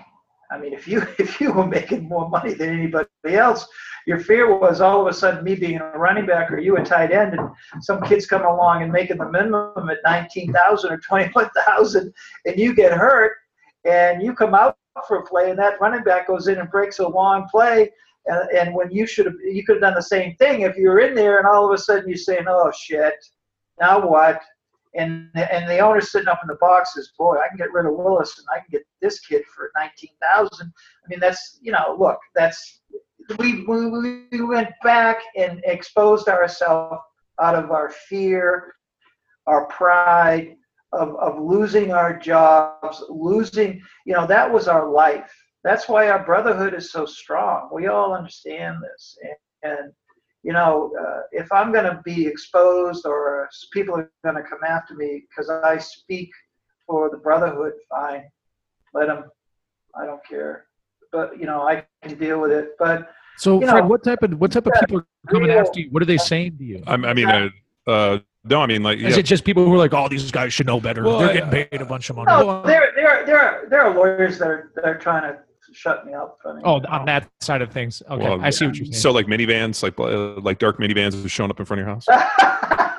no, So they- uh, I, ironically, uh, they're uh, more, actually, they're doing more than that. It's we, uh, costing, I, I, it's costing me money to defend myself, but I've got good lawyers, so I'm all set. But well, I uh, afford the, and the thing is, I can afford it. so it's well, all- the the irony of this is uh, we uh, we we work with a lot of military guys and uh, you know taught Yeah. a lot of seminars and travel in those circles.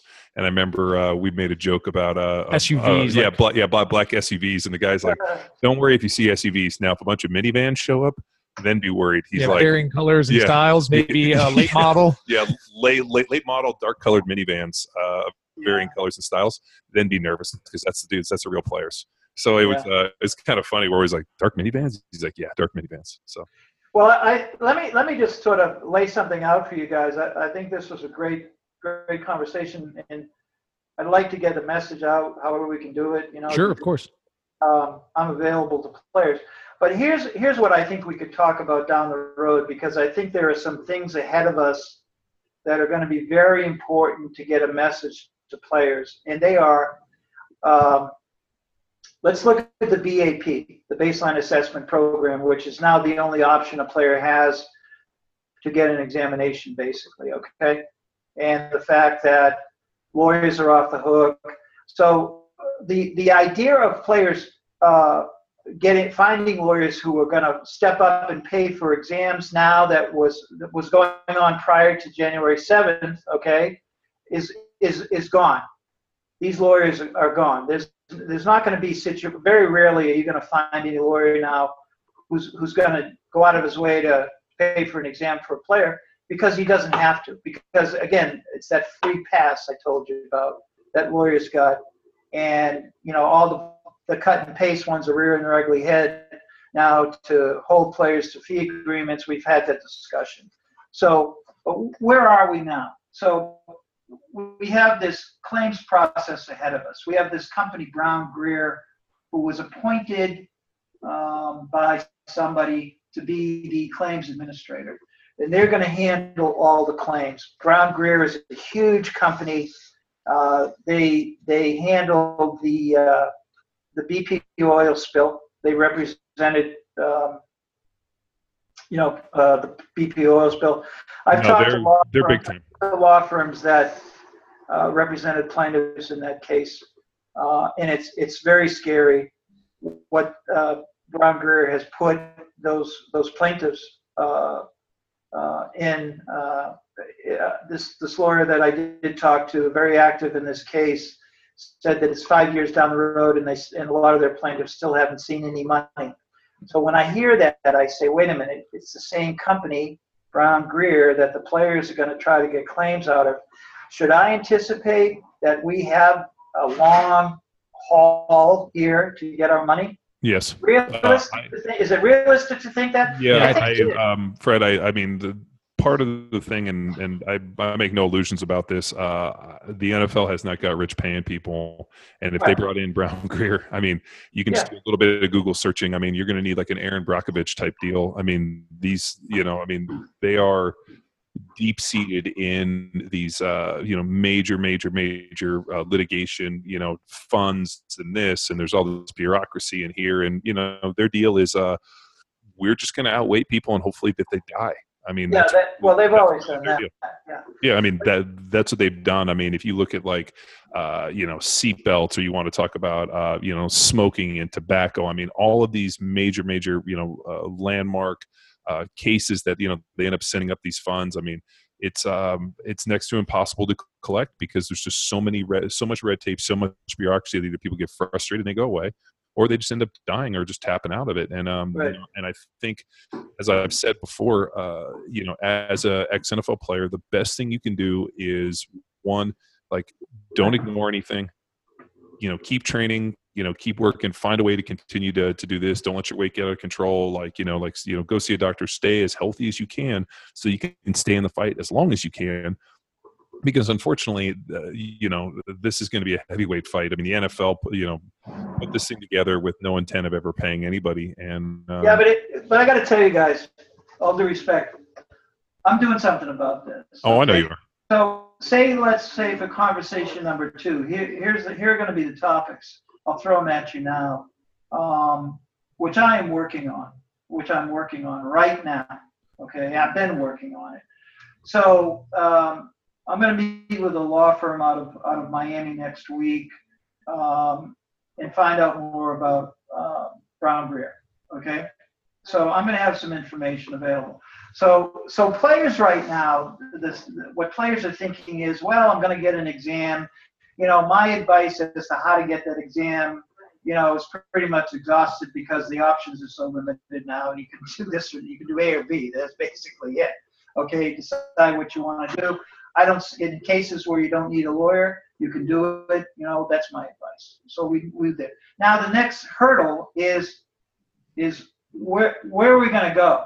if we if we do qualify for the lawsuit, the next step is to file a claim. Okay, so they're going to file the claim to BrownGreer. Okay, and that process is going to go through.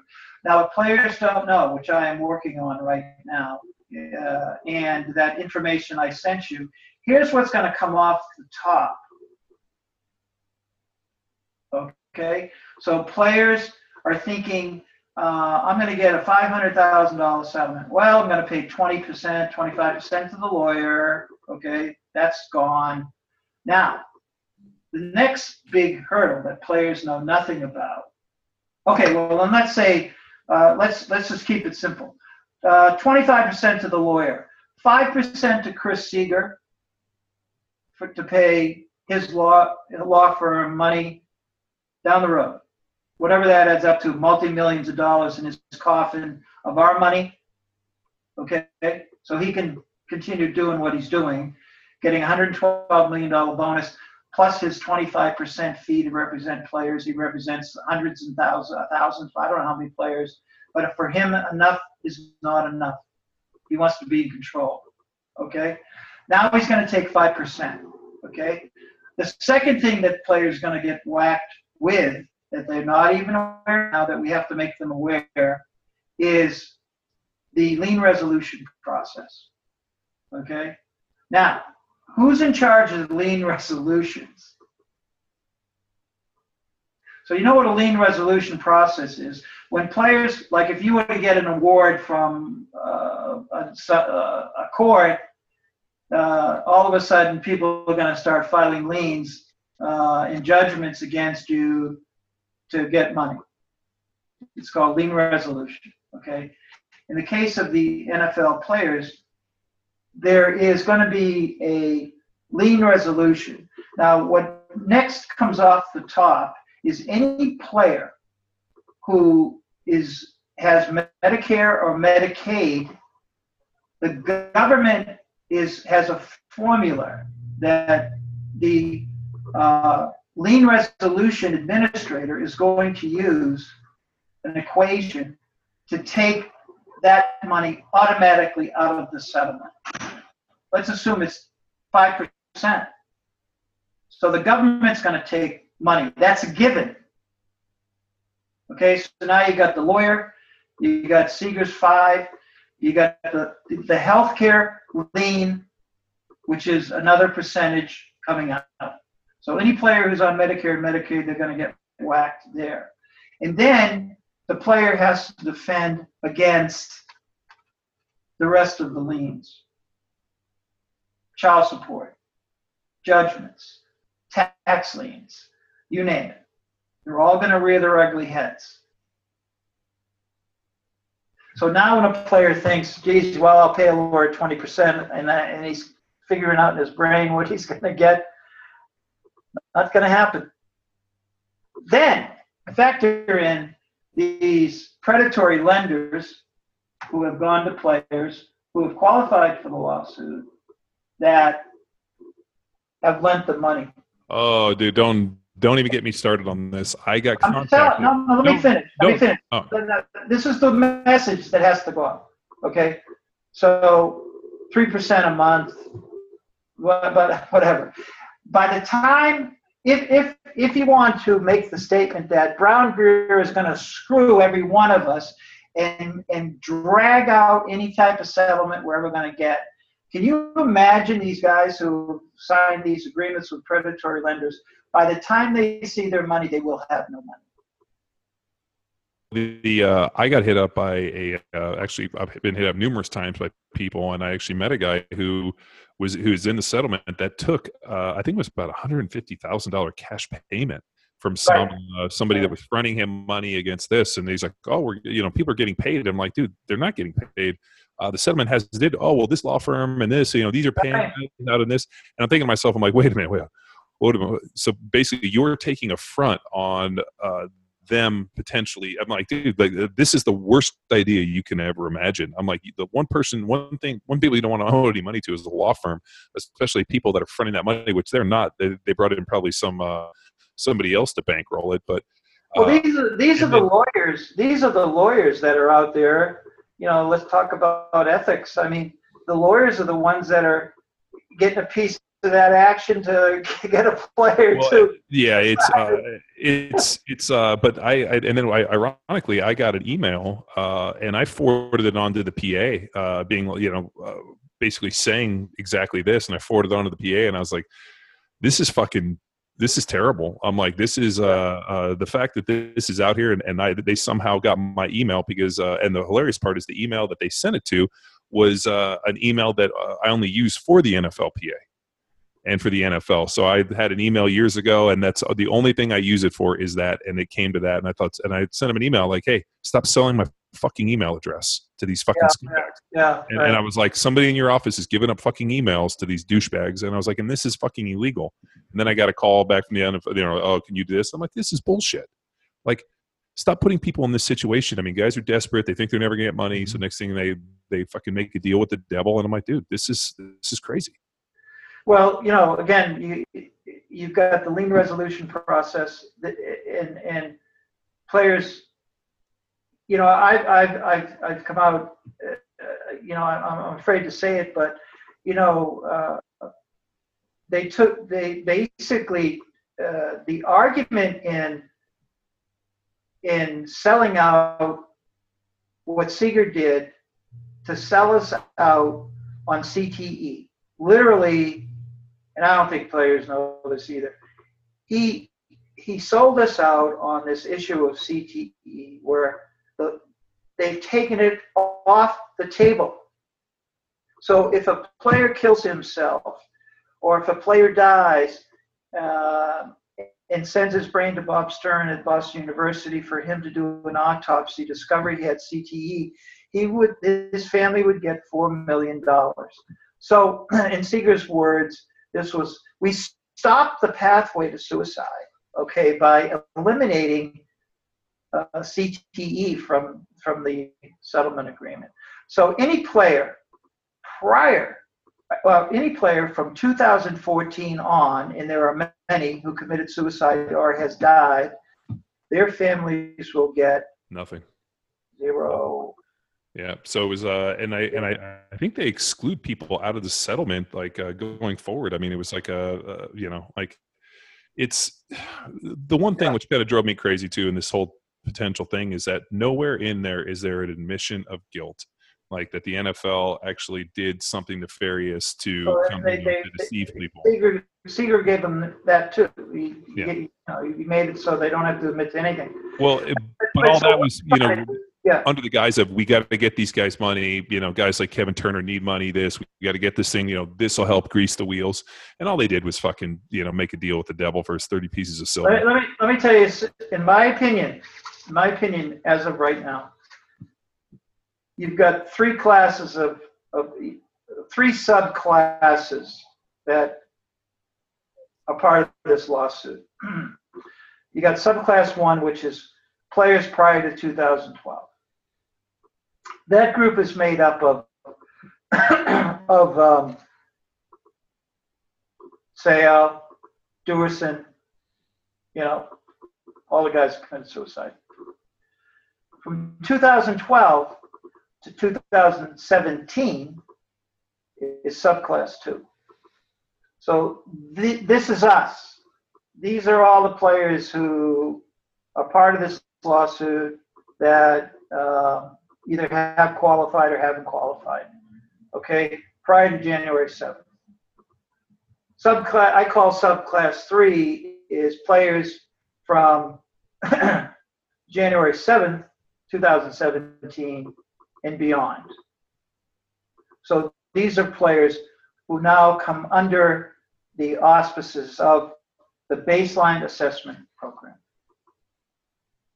Now, in my opinion, what I think is going on in the baseline assessment program, and I, I know when I say this, uh, uh, anyway, I believe that the reason they haven't announced approval on doctors so players could get go out and see a, an approved BAP provider tomorrow and get an exam and not get a 10% penalty, okay?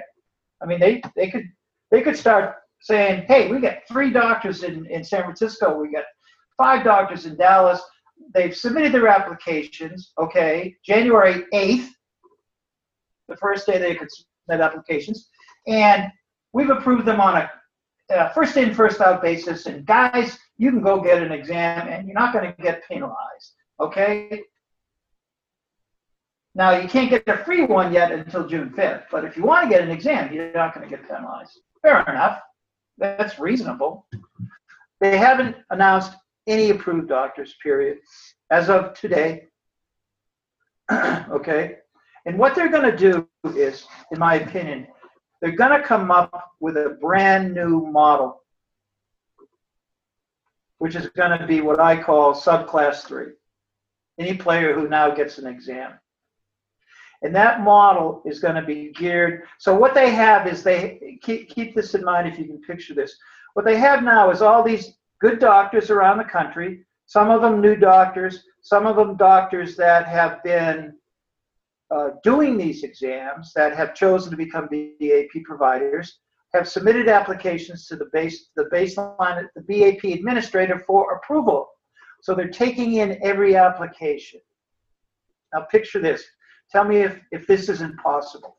And they're looking at every application and they're saying, because the doc, on the applications, these doctors who are applying have to provide backgrounds. So they'll say, well, let's look at this guy in San Francisco. Oh, he's been an expert witness for def- for plaintiffs. See ya.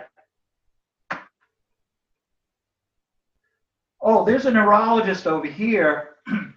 this guy specializes on his on his application in malingering. You know what malingering is? Yes, I know exactly what malingerer is. okay. Now, is this part? Oh, we like him. Yeah, exactly.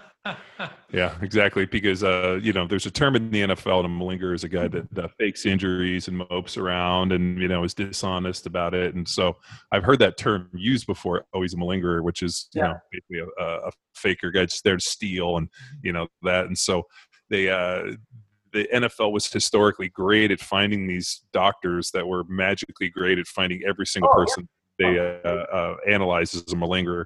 Oh, he's just. I mean, yeah, it's fucking. First No, of all, no, I'm just telling you. Now, Oh, I know. also, they're building the, the, the testing prior to January 7th had uh, neuro, neurocycle, neuropsychs had in, built into the testing, you know, an, an address of malingering. So if a player, and I used to talk to players, I said, look, uh, when they because they were they were nervous, and a lot of times nervousness could be viewed as malingering. Okay, in the way they these neuropsychs very sophisticated testing. Okay, but what I think they're working on is upgrading the neuropsych testing to include more tests to bring out malingerers. So basically, what they're saying is we're going to reject you because we think you gained a test. You're gone. Mm-hmm. Yeah, but I mean, how can you game the test? I mean, I could, could I? The point I mean, is, I've never taken it's a. not, it's not players who are going to game the test, John. It's players if if they if they load up on this issue, it, it, it opens itself up just naturally to exposure to malingering. In other words, if they're really trying to find out you're a malingerer, they're gonna they're gonna do it, whether you are or you aren't. So if they take it up another level, which I think what they're to do, and have these testing in place now with new neuropsychs that are now going to be approved BAP providers, they're going to tell these neuropsychs, you want to be part of the BAP? Well, here's the goddamn test you're going to use. I think uh, I think the recommendation going forward sh- should be to circumvent the BAP, take the 10% penalty, kick your lawyer to the curb, and just uh, we'll help people I mean, I'll submit my uh, my time and my effort to help people uh, navigate yeah, this. I, I got a I got a horrible horrible thing to tell you. What I'm hearing is if you don't get a BAP exam, they're going to reject you. Period. So even if you take the 10% hit, they're still going to reject you. They don't give a shit. You do it their way, or they're going to reject you. Hmm. now you factor in. Here's here's what I'm getting at, guys. Now you factor in. Okay, BrownGreer, We're gonna bust your fucking balls. We're gonna take this all the way. We're gonna make you fucking beg for your money. Okay. Lien resolution. Players are gonna take lien resolution and bad loans. Bank, Half their settlement gone. Right off the top. Now factor in the disease into this. Fucking guys were committing suicide back in 2012 and we didn't know why they were committing suicide. Is it is this a fucking another way, a pathway to suicide? And Seeger is saying, oh, the BAP system and getting rid of CTE stop the pathway to suicide. Bullshit. You wait, know, wait, wait, wait. You've, got, you've got guys that are on the edge. You've got guys, listen to me, you've got this is the message. You've got guys that are desperate for this fucking money. This is their last shot. Last fucking shot. Period. There's nothing beyond this. You know, this guy I talked to today, he's living in his fucking car. Hoping he's going to get money out of the settlement. What am I supposed to tell you? oh, Jerry, you know, I got bad news. You're going to have to live in your car for another three to five years before you see any of this money. Fuck this. This is what's coming. And they want to come after me. Fine. I don't care. But this is what's coming. And players need to be made aware of what's coming, or bad shit is going to happen. How many guys do you know, John? And you said it to me. I don't give a shit about the money, Fred. I want to be, I just want to get better. I say, well, I'll make you better, brother. I'm, that's what I did. I committed to do that. We'll make you better. We'll try to make you better.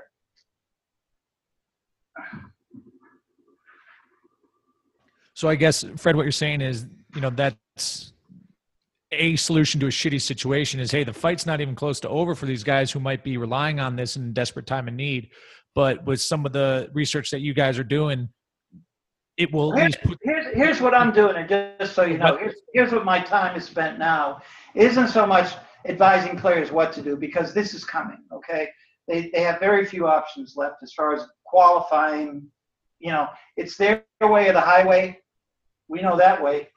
So um, what I'm trying to do is I've, I've searched out companies that can talk about possibly structured settlements or, or being in place to make players aware that they may have some options against some of these things that I'm anticipating are going to happen. So, so I'm working on that now. Okay. Um, I've also come up uh, with a, a, a, statistical formula, if you can believe it or not, that I just finished as a hedge against the 10% penalty. so what I'm trying to do is uh, convince some people to uh, get back in the game with um, paying for exams. And I've created a hedge against the penalty so the player is not going to see any penalty. It actually ends up being a give back back to the player if if the doctor qualifies. Um, how are they selecting the doctors from the BAP? I mean, is it do do they have to apply out to them? Like how, like what's the, or do we even know the process? Yeah, the process is that uh, number one, uh, you know, they have to they have to find at least I don't know 800 doctors, okay, to fill up 53 cities, and um, you've got uh doctors that have been doing exams, have filled out applications. You've got other boards; they have to be board certified. So you've got other doctors who have applied to the BAP. Now, a lot of the good doctors, when I say good doctors, certain doctors who are board certified doctors won't even bother with becoming BAP providers because they're going to get paid less money. Uh, the BAP is going to is not going to pay the doctors what they're used to charging for these exams. They're going to pay them less. So then the, the option they put out there is a doctor can qualify to become an MAF physician, which means they're not a BAP provider, but players can see an MAF physician. But the cost of the exam is going to be the, the normal cost that they would charge it, you know, normally. So they're not going to take the BAP discount, if you will. So those are the MAF physicians. They haven't been announced yet but it's going to be okay for a player to see an MAF physician, but now uh, they have to pay for it. Or if they're approved, um, see, that's not a free exam. The only free exam is the BAP guy. Uh, an exam usually, what would you say about ten thousand dollars to to be? yeah, you roughly got to figure around ten thousand. I mean, eh, you know, the, the some of these law firms, they, you know, basically the package was, you know, if they had to send the player to a city to to get examined, they provided the travel, the hotel, whatever. You know, so it varied, but if you if you got to factor in around a ten thousand. But with the BA, like I went to uh, doctors at Brigham and Williams, uh, Women's, excuse me, Brigham and Women's in Boston. These guys were very good. Um, the cost of mine was like twelve thousand, uh, and they they're they're gonna they're not even gonna be even be part of this process. Now, uh, is it um, is it is it subjective? I mean, is it a uh, them evaluating you uh, them as experts evaluating you is it uh you know is there uh, something they can i mean because I always get worried a little bit when you have these things that are so subjective. It's not like, uh, you know, hey, you got an X-ray, you got a broken leg, uh, your knee needs a re. Uh, knee. I mean, the least the workers comp thing is like, you're messed up. You know, we we have images. You know, there's no way for you to argue this disability uh, what I'm worried about is that if you bring in things that are somewhat subjective, and a doctor's like, well, you know, I evaluated it one way, he evaluated it the other. I'm just thinking that you know, with something like this, and without some form of of testing or something concrete. You know, I'm just wondering if it's just going to be easy just to find the right doctors to just Okay. Well, well, here's the bad news. The after after the player gets through whatever BrownGreer is going to do to them, if they do qualify, the NFL has the right to review every claim. Is that subjective? I don't think so. That's what I was. Uh, yeah, that's what I was afraid of. I mean, it Yeah. seems like um, you know the. Uh, But I think that, but I think the BAP process, to answer your question, the BAP process is not, to me, in my opinion, subjective because they're going to scrutinize every application and reject the doctor if they don't like them. sure. One, Yeah, I mean- that's that's first thing out of the box. Then if the doctor survives, okay, and they're doing qualifying diagnosis, they'll submit the claim. The player will submit the claim to BrownGreer. Brown then go through the BrownGreer, uh, you know, issue, and then if, if they survive it, then the NFL sits back. When finally, if the if the player gets through BrownGreer, some asshole from the NFL looks at it and says, rejected. Sue us.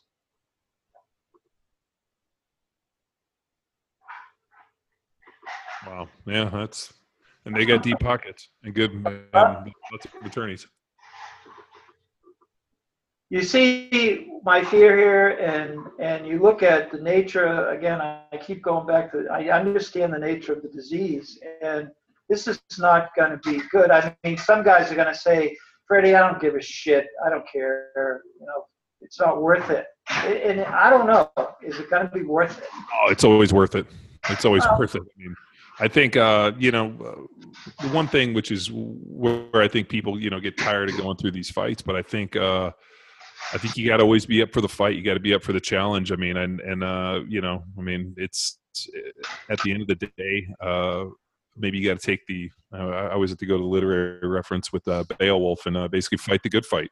And you know, it's what you're doing. Uh, you know, you're fighting the good fight. You're, you know, putting yourself on a trajectory which isn't a favorable one from just sounds like some of the trials and tribulations but you're actually doing something out there to help people and to help this thing along and, and provide uh, you know uh, provide guys with information but it's really a david and goliath deal man and the nfl is uh you know is the fucking evil empire and uh you know they're you know they put this whole thing in play to you know and they've set it up in such a way that i think they're gonna like like you said they're gonna if you're a good little boy and you come in and beg and don't cause any tr- trouble then you know what? We'll grant you your money if you uh, have caused any problems or say anything or do anything or don't you know kiss our ass then you know what? Fuck you. We're gonna we're gonna kick you down the road. So uh, it's unfortunate because uh, you know right is right but you know it seems like uh, you know in today's world whoever writes the check is right not necessarily what what is right is right so it, it's, Well, you um, know, it's the, the sad thing is, is the lawyers who have represented us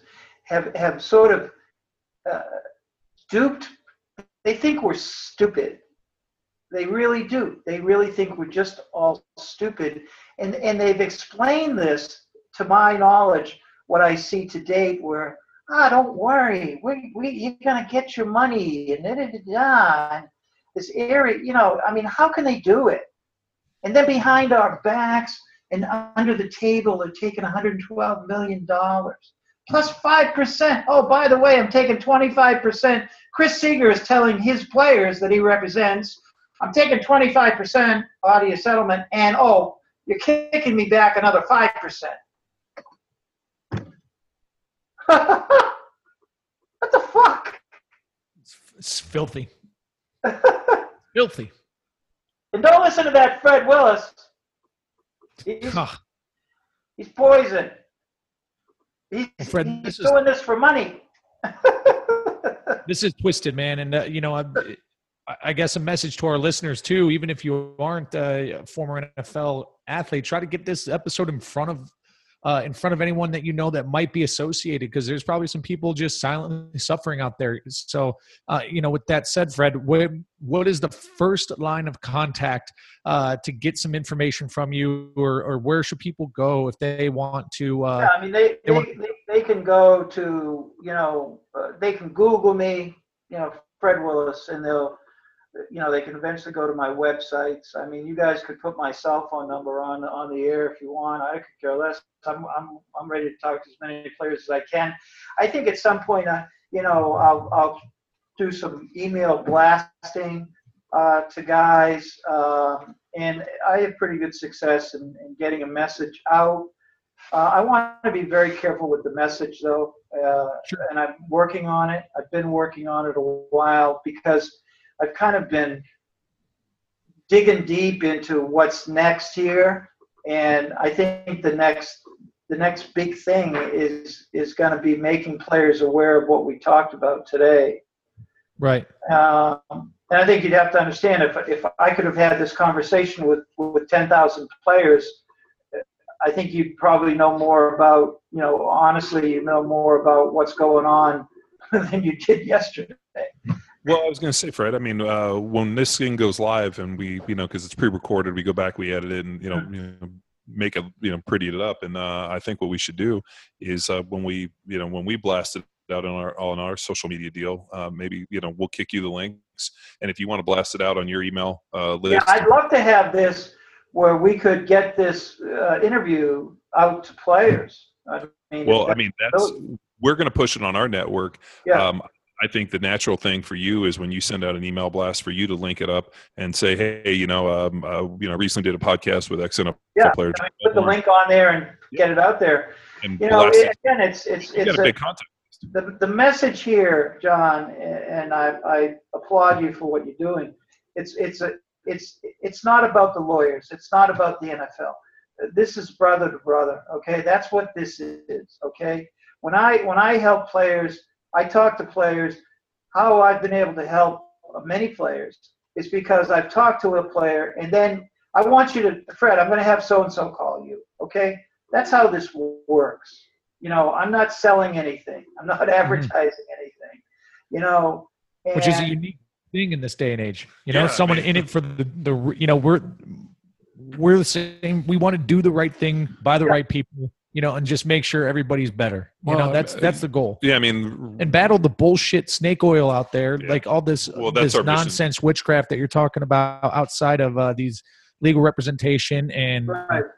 and these hoops and ladders that that are put in place for these guys who are entitled to a settlement. Man, that's what the court. Ah, yeah, no. Well, I mean, it, it's it, it's really the mission statement for Power Athlete is the idea of battle the bullshit. Uh, you know, I started this idea with um, you know just seeing the nonsense that was in the fitness and strength conditioning community and how much bullshit I saw and how much just was snake oil and not accurate. And uh, started Right. this program, you know, to be able to provide a beacon of of not only solid information but good training. And then this podcast uh, really started with you know uh, us creating a you know our network and a bigger genealogy and reaching out to people to educate ourselves and it's just become a very good platform for us to not only uh, introduce people to you know our audience to people like you and um, you know potentially help. So i think um, you know when this goes live we'll forward you over all the links. We can you know get you to blast it out on uh, on all your channels. And hopefully guys will be able to you know put an hour or two together to listen and basically get educated and then find a way to connect to you and and even reach out to me and see how we can start helping people because uh, uh you know you don't have to be uh, jaded to see that there's a, a, a lot of uh, very you know interesting issues with this and Yeah. um, you know, Well, what, you're right, 100% right. And what, what, one of the things I'm trying to do now is I've had meetings with a number of, uh, I think, solid companies that understand my message.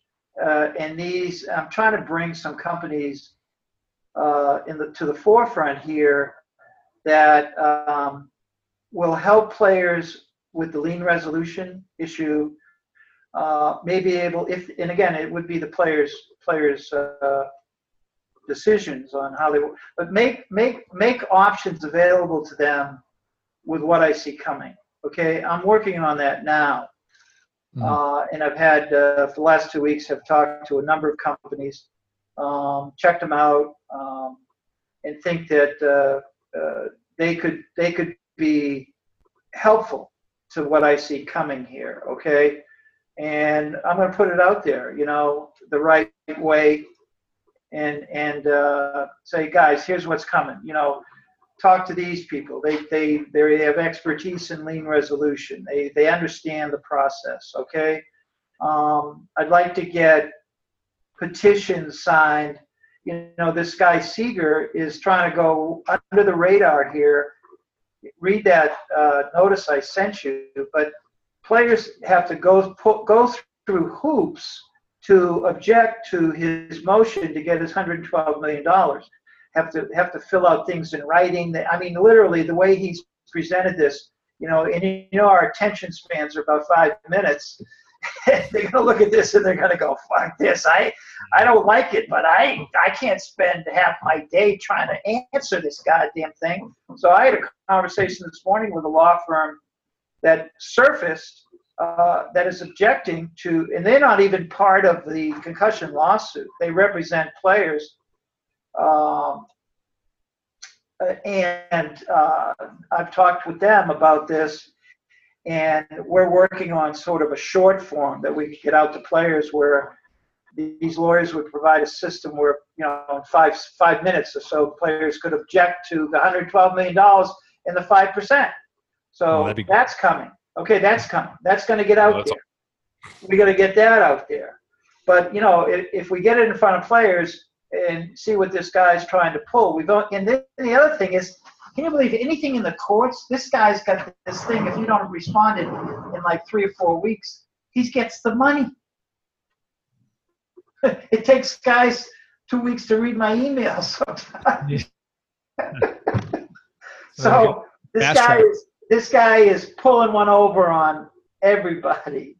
And I'm fighting that fight. We're going to try to get something out there. So, however we get it out there, we get it out. But, you know, well, let's hurry up and get that fast track. And, uh, of your settlement plus 25% of your settlement plus 112 million bucks.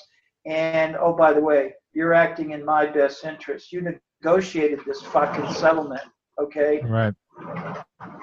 So there you have it.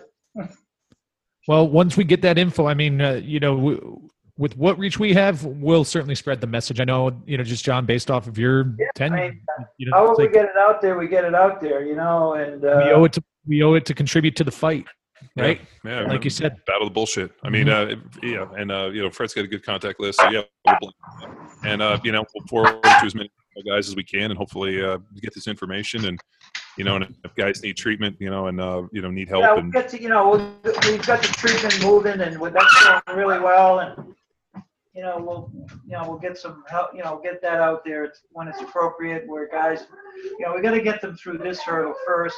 Yeah. Hopefully a lot of these guys are going to qualify for the 88 plan. And, and then Is can, it something where if a guy, um, you know, went in and had the treatment done, your treatment, uh, would it be something where he would not qualify? So you think like, well, you know. Here's, here, yeah, and that, again, a very good question. Um, what, what my concern concern would be is if we started treating players prior to the the exam the neuro examination, it, it could possibly skew the exam. So I've been very very careful about doing it. That's um, interesting. Uh, it definitely would because if, if we see, you know like I said a lot of times we see players dramatic changes in players after one session. So we don't you know we don't we don't want to uh, corrupt that process. Uh, and it, it'll be there when, it, when you know they, they're going to need it sooner or later. So uh, that's how I'm approaching it. That's awesome. Um, Fred, thanks for your time, man. I mean, okay, I guys, appreciate it very much for having me on, and uh, um, let's see, let's fight the good fight here. See what we can get get done here. You got it, sir. Okay, Thank thanks Thank so much. Bye bye. Bye. Yeah. Thanks for- Bye. Now it's time for you to empower your performance. You heard Mr. Willis? If you want to join the fight, start by sharing this episode with your athletes, teams, and coaches. Also, take the time to check out his website, www.hpnconcussionmanagement.com. There you'll find the most recent research findings and the signs and symptoms of concussions. Willis not only helps you identify your brain related injuries, but provides step by step instructions on how to manage and treat them. Until next time, bye!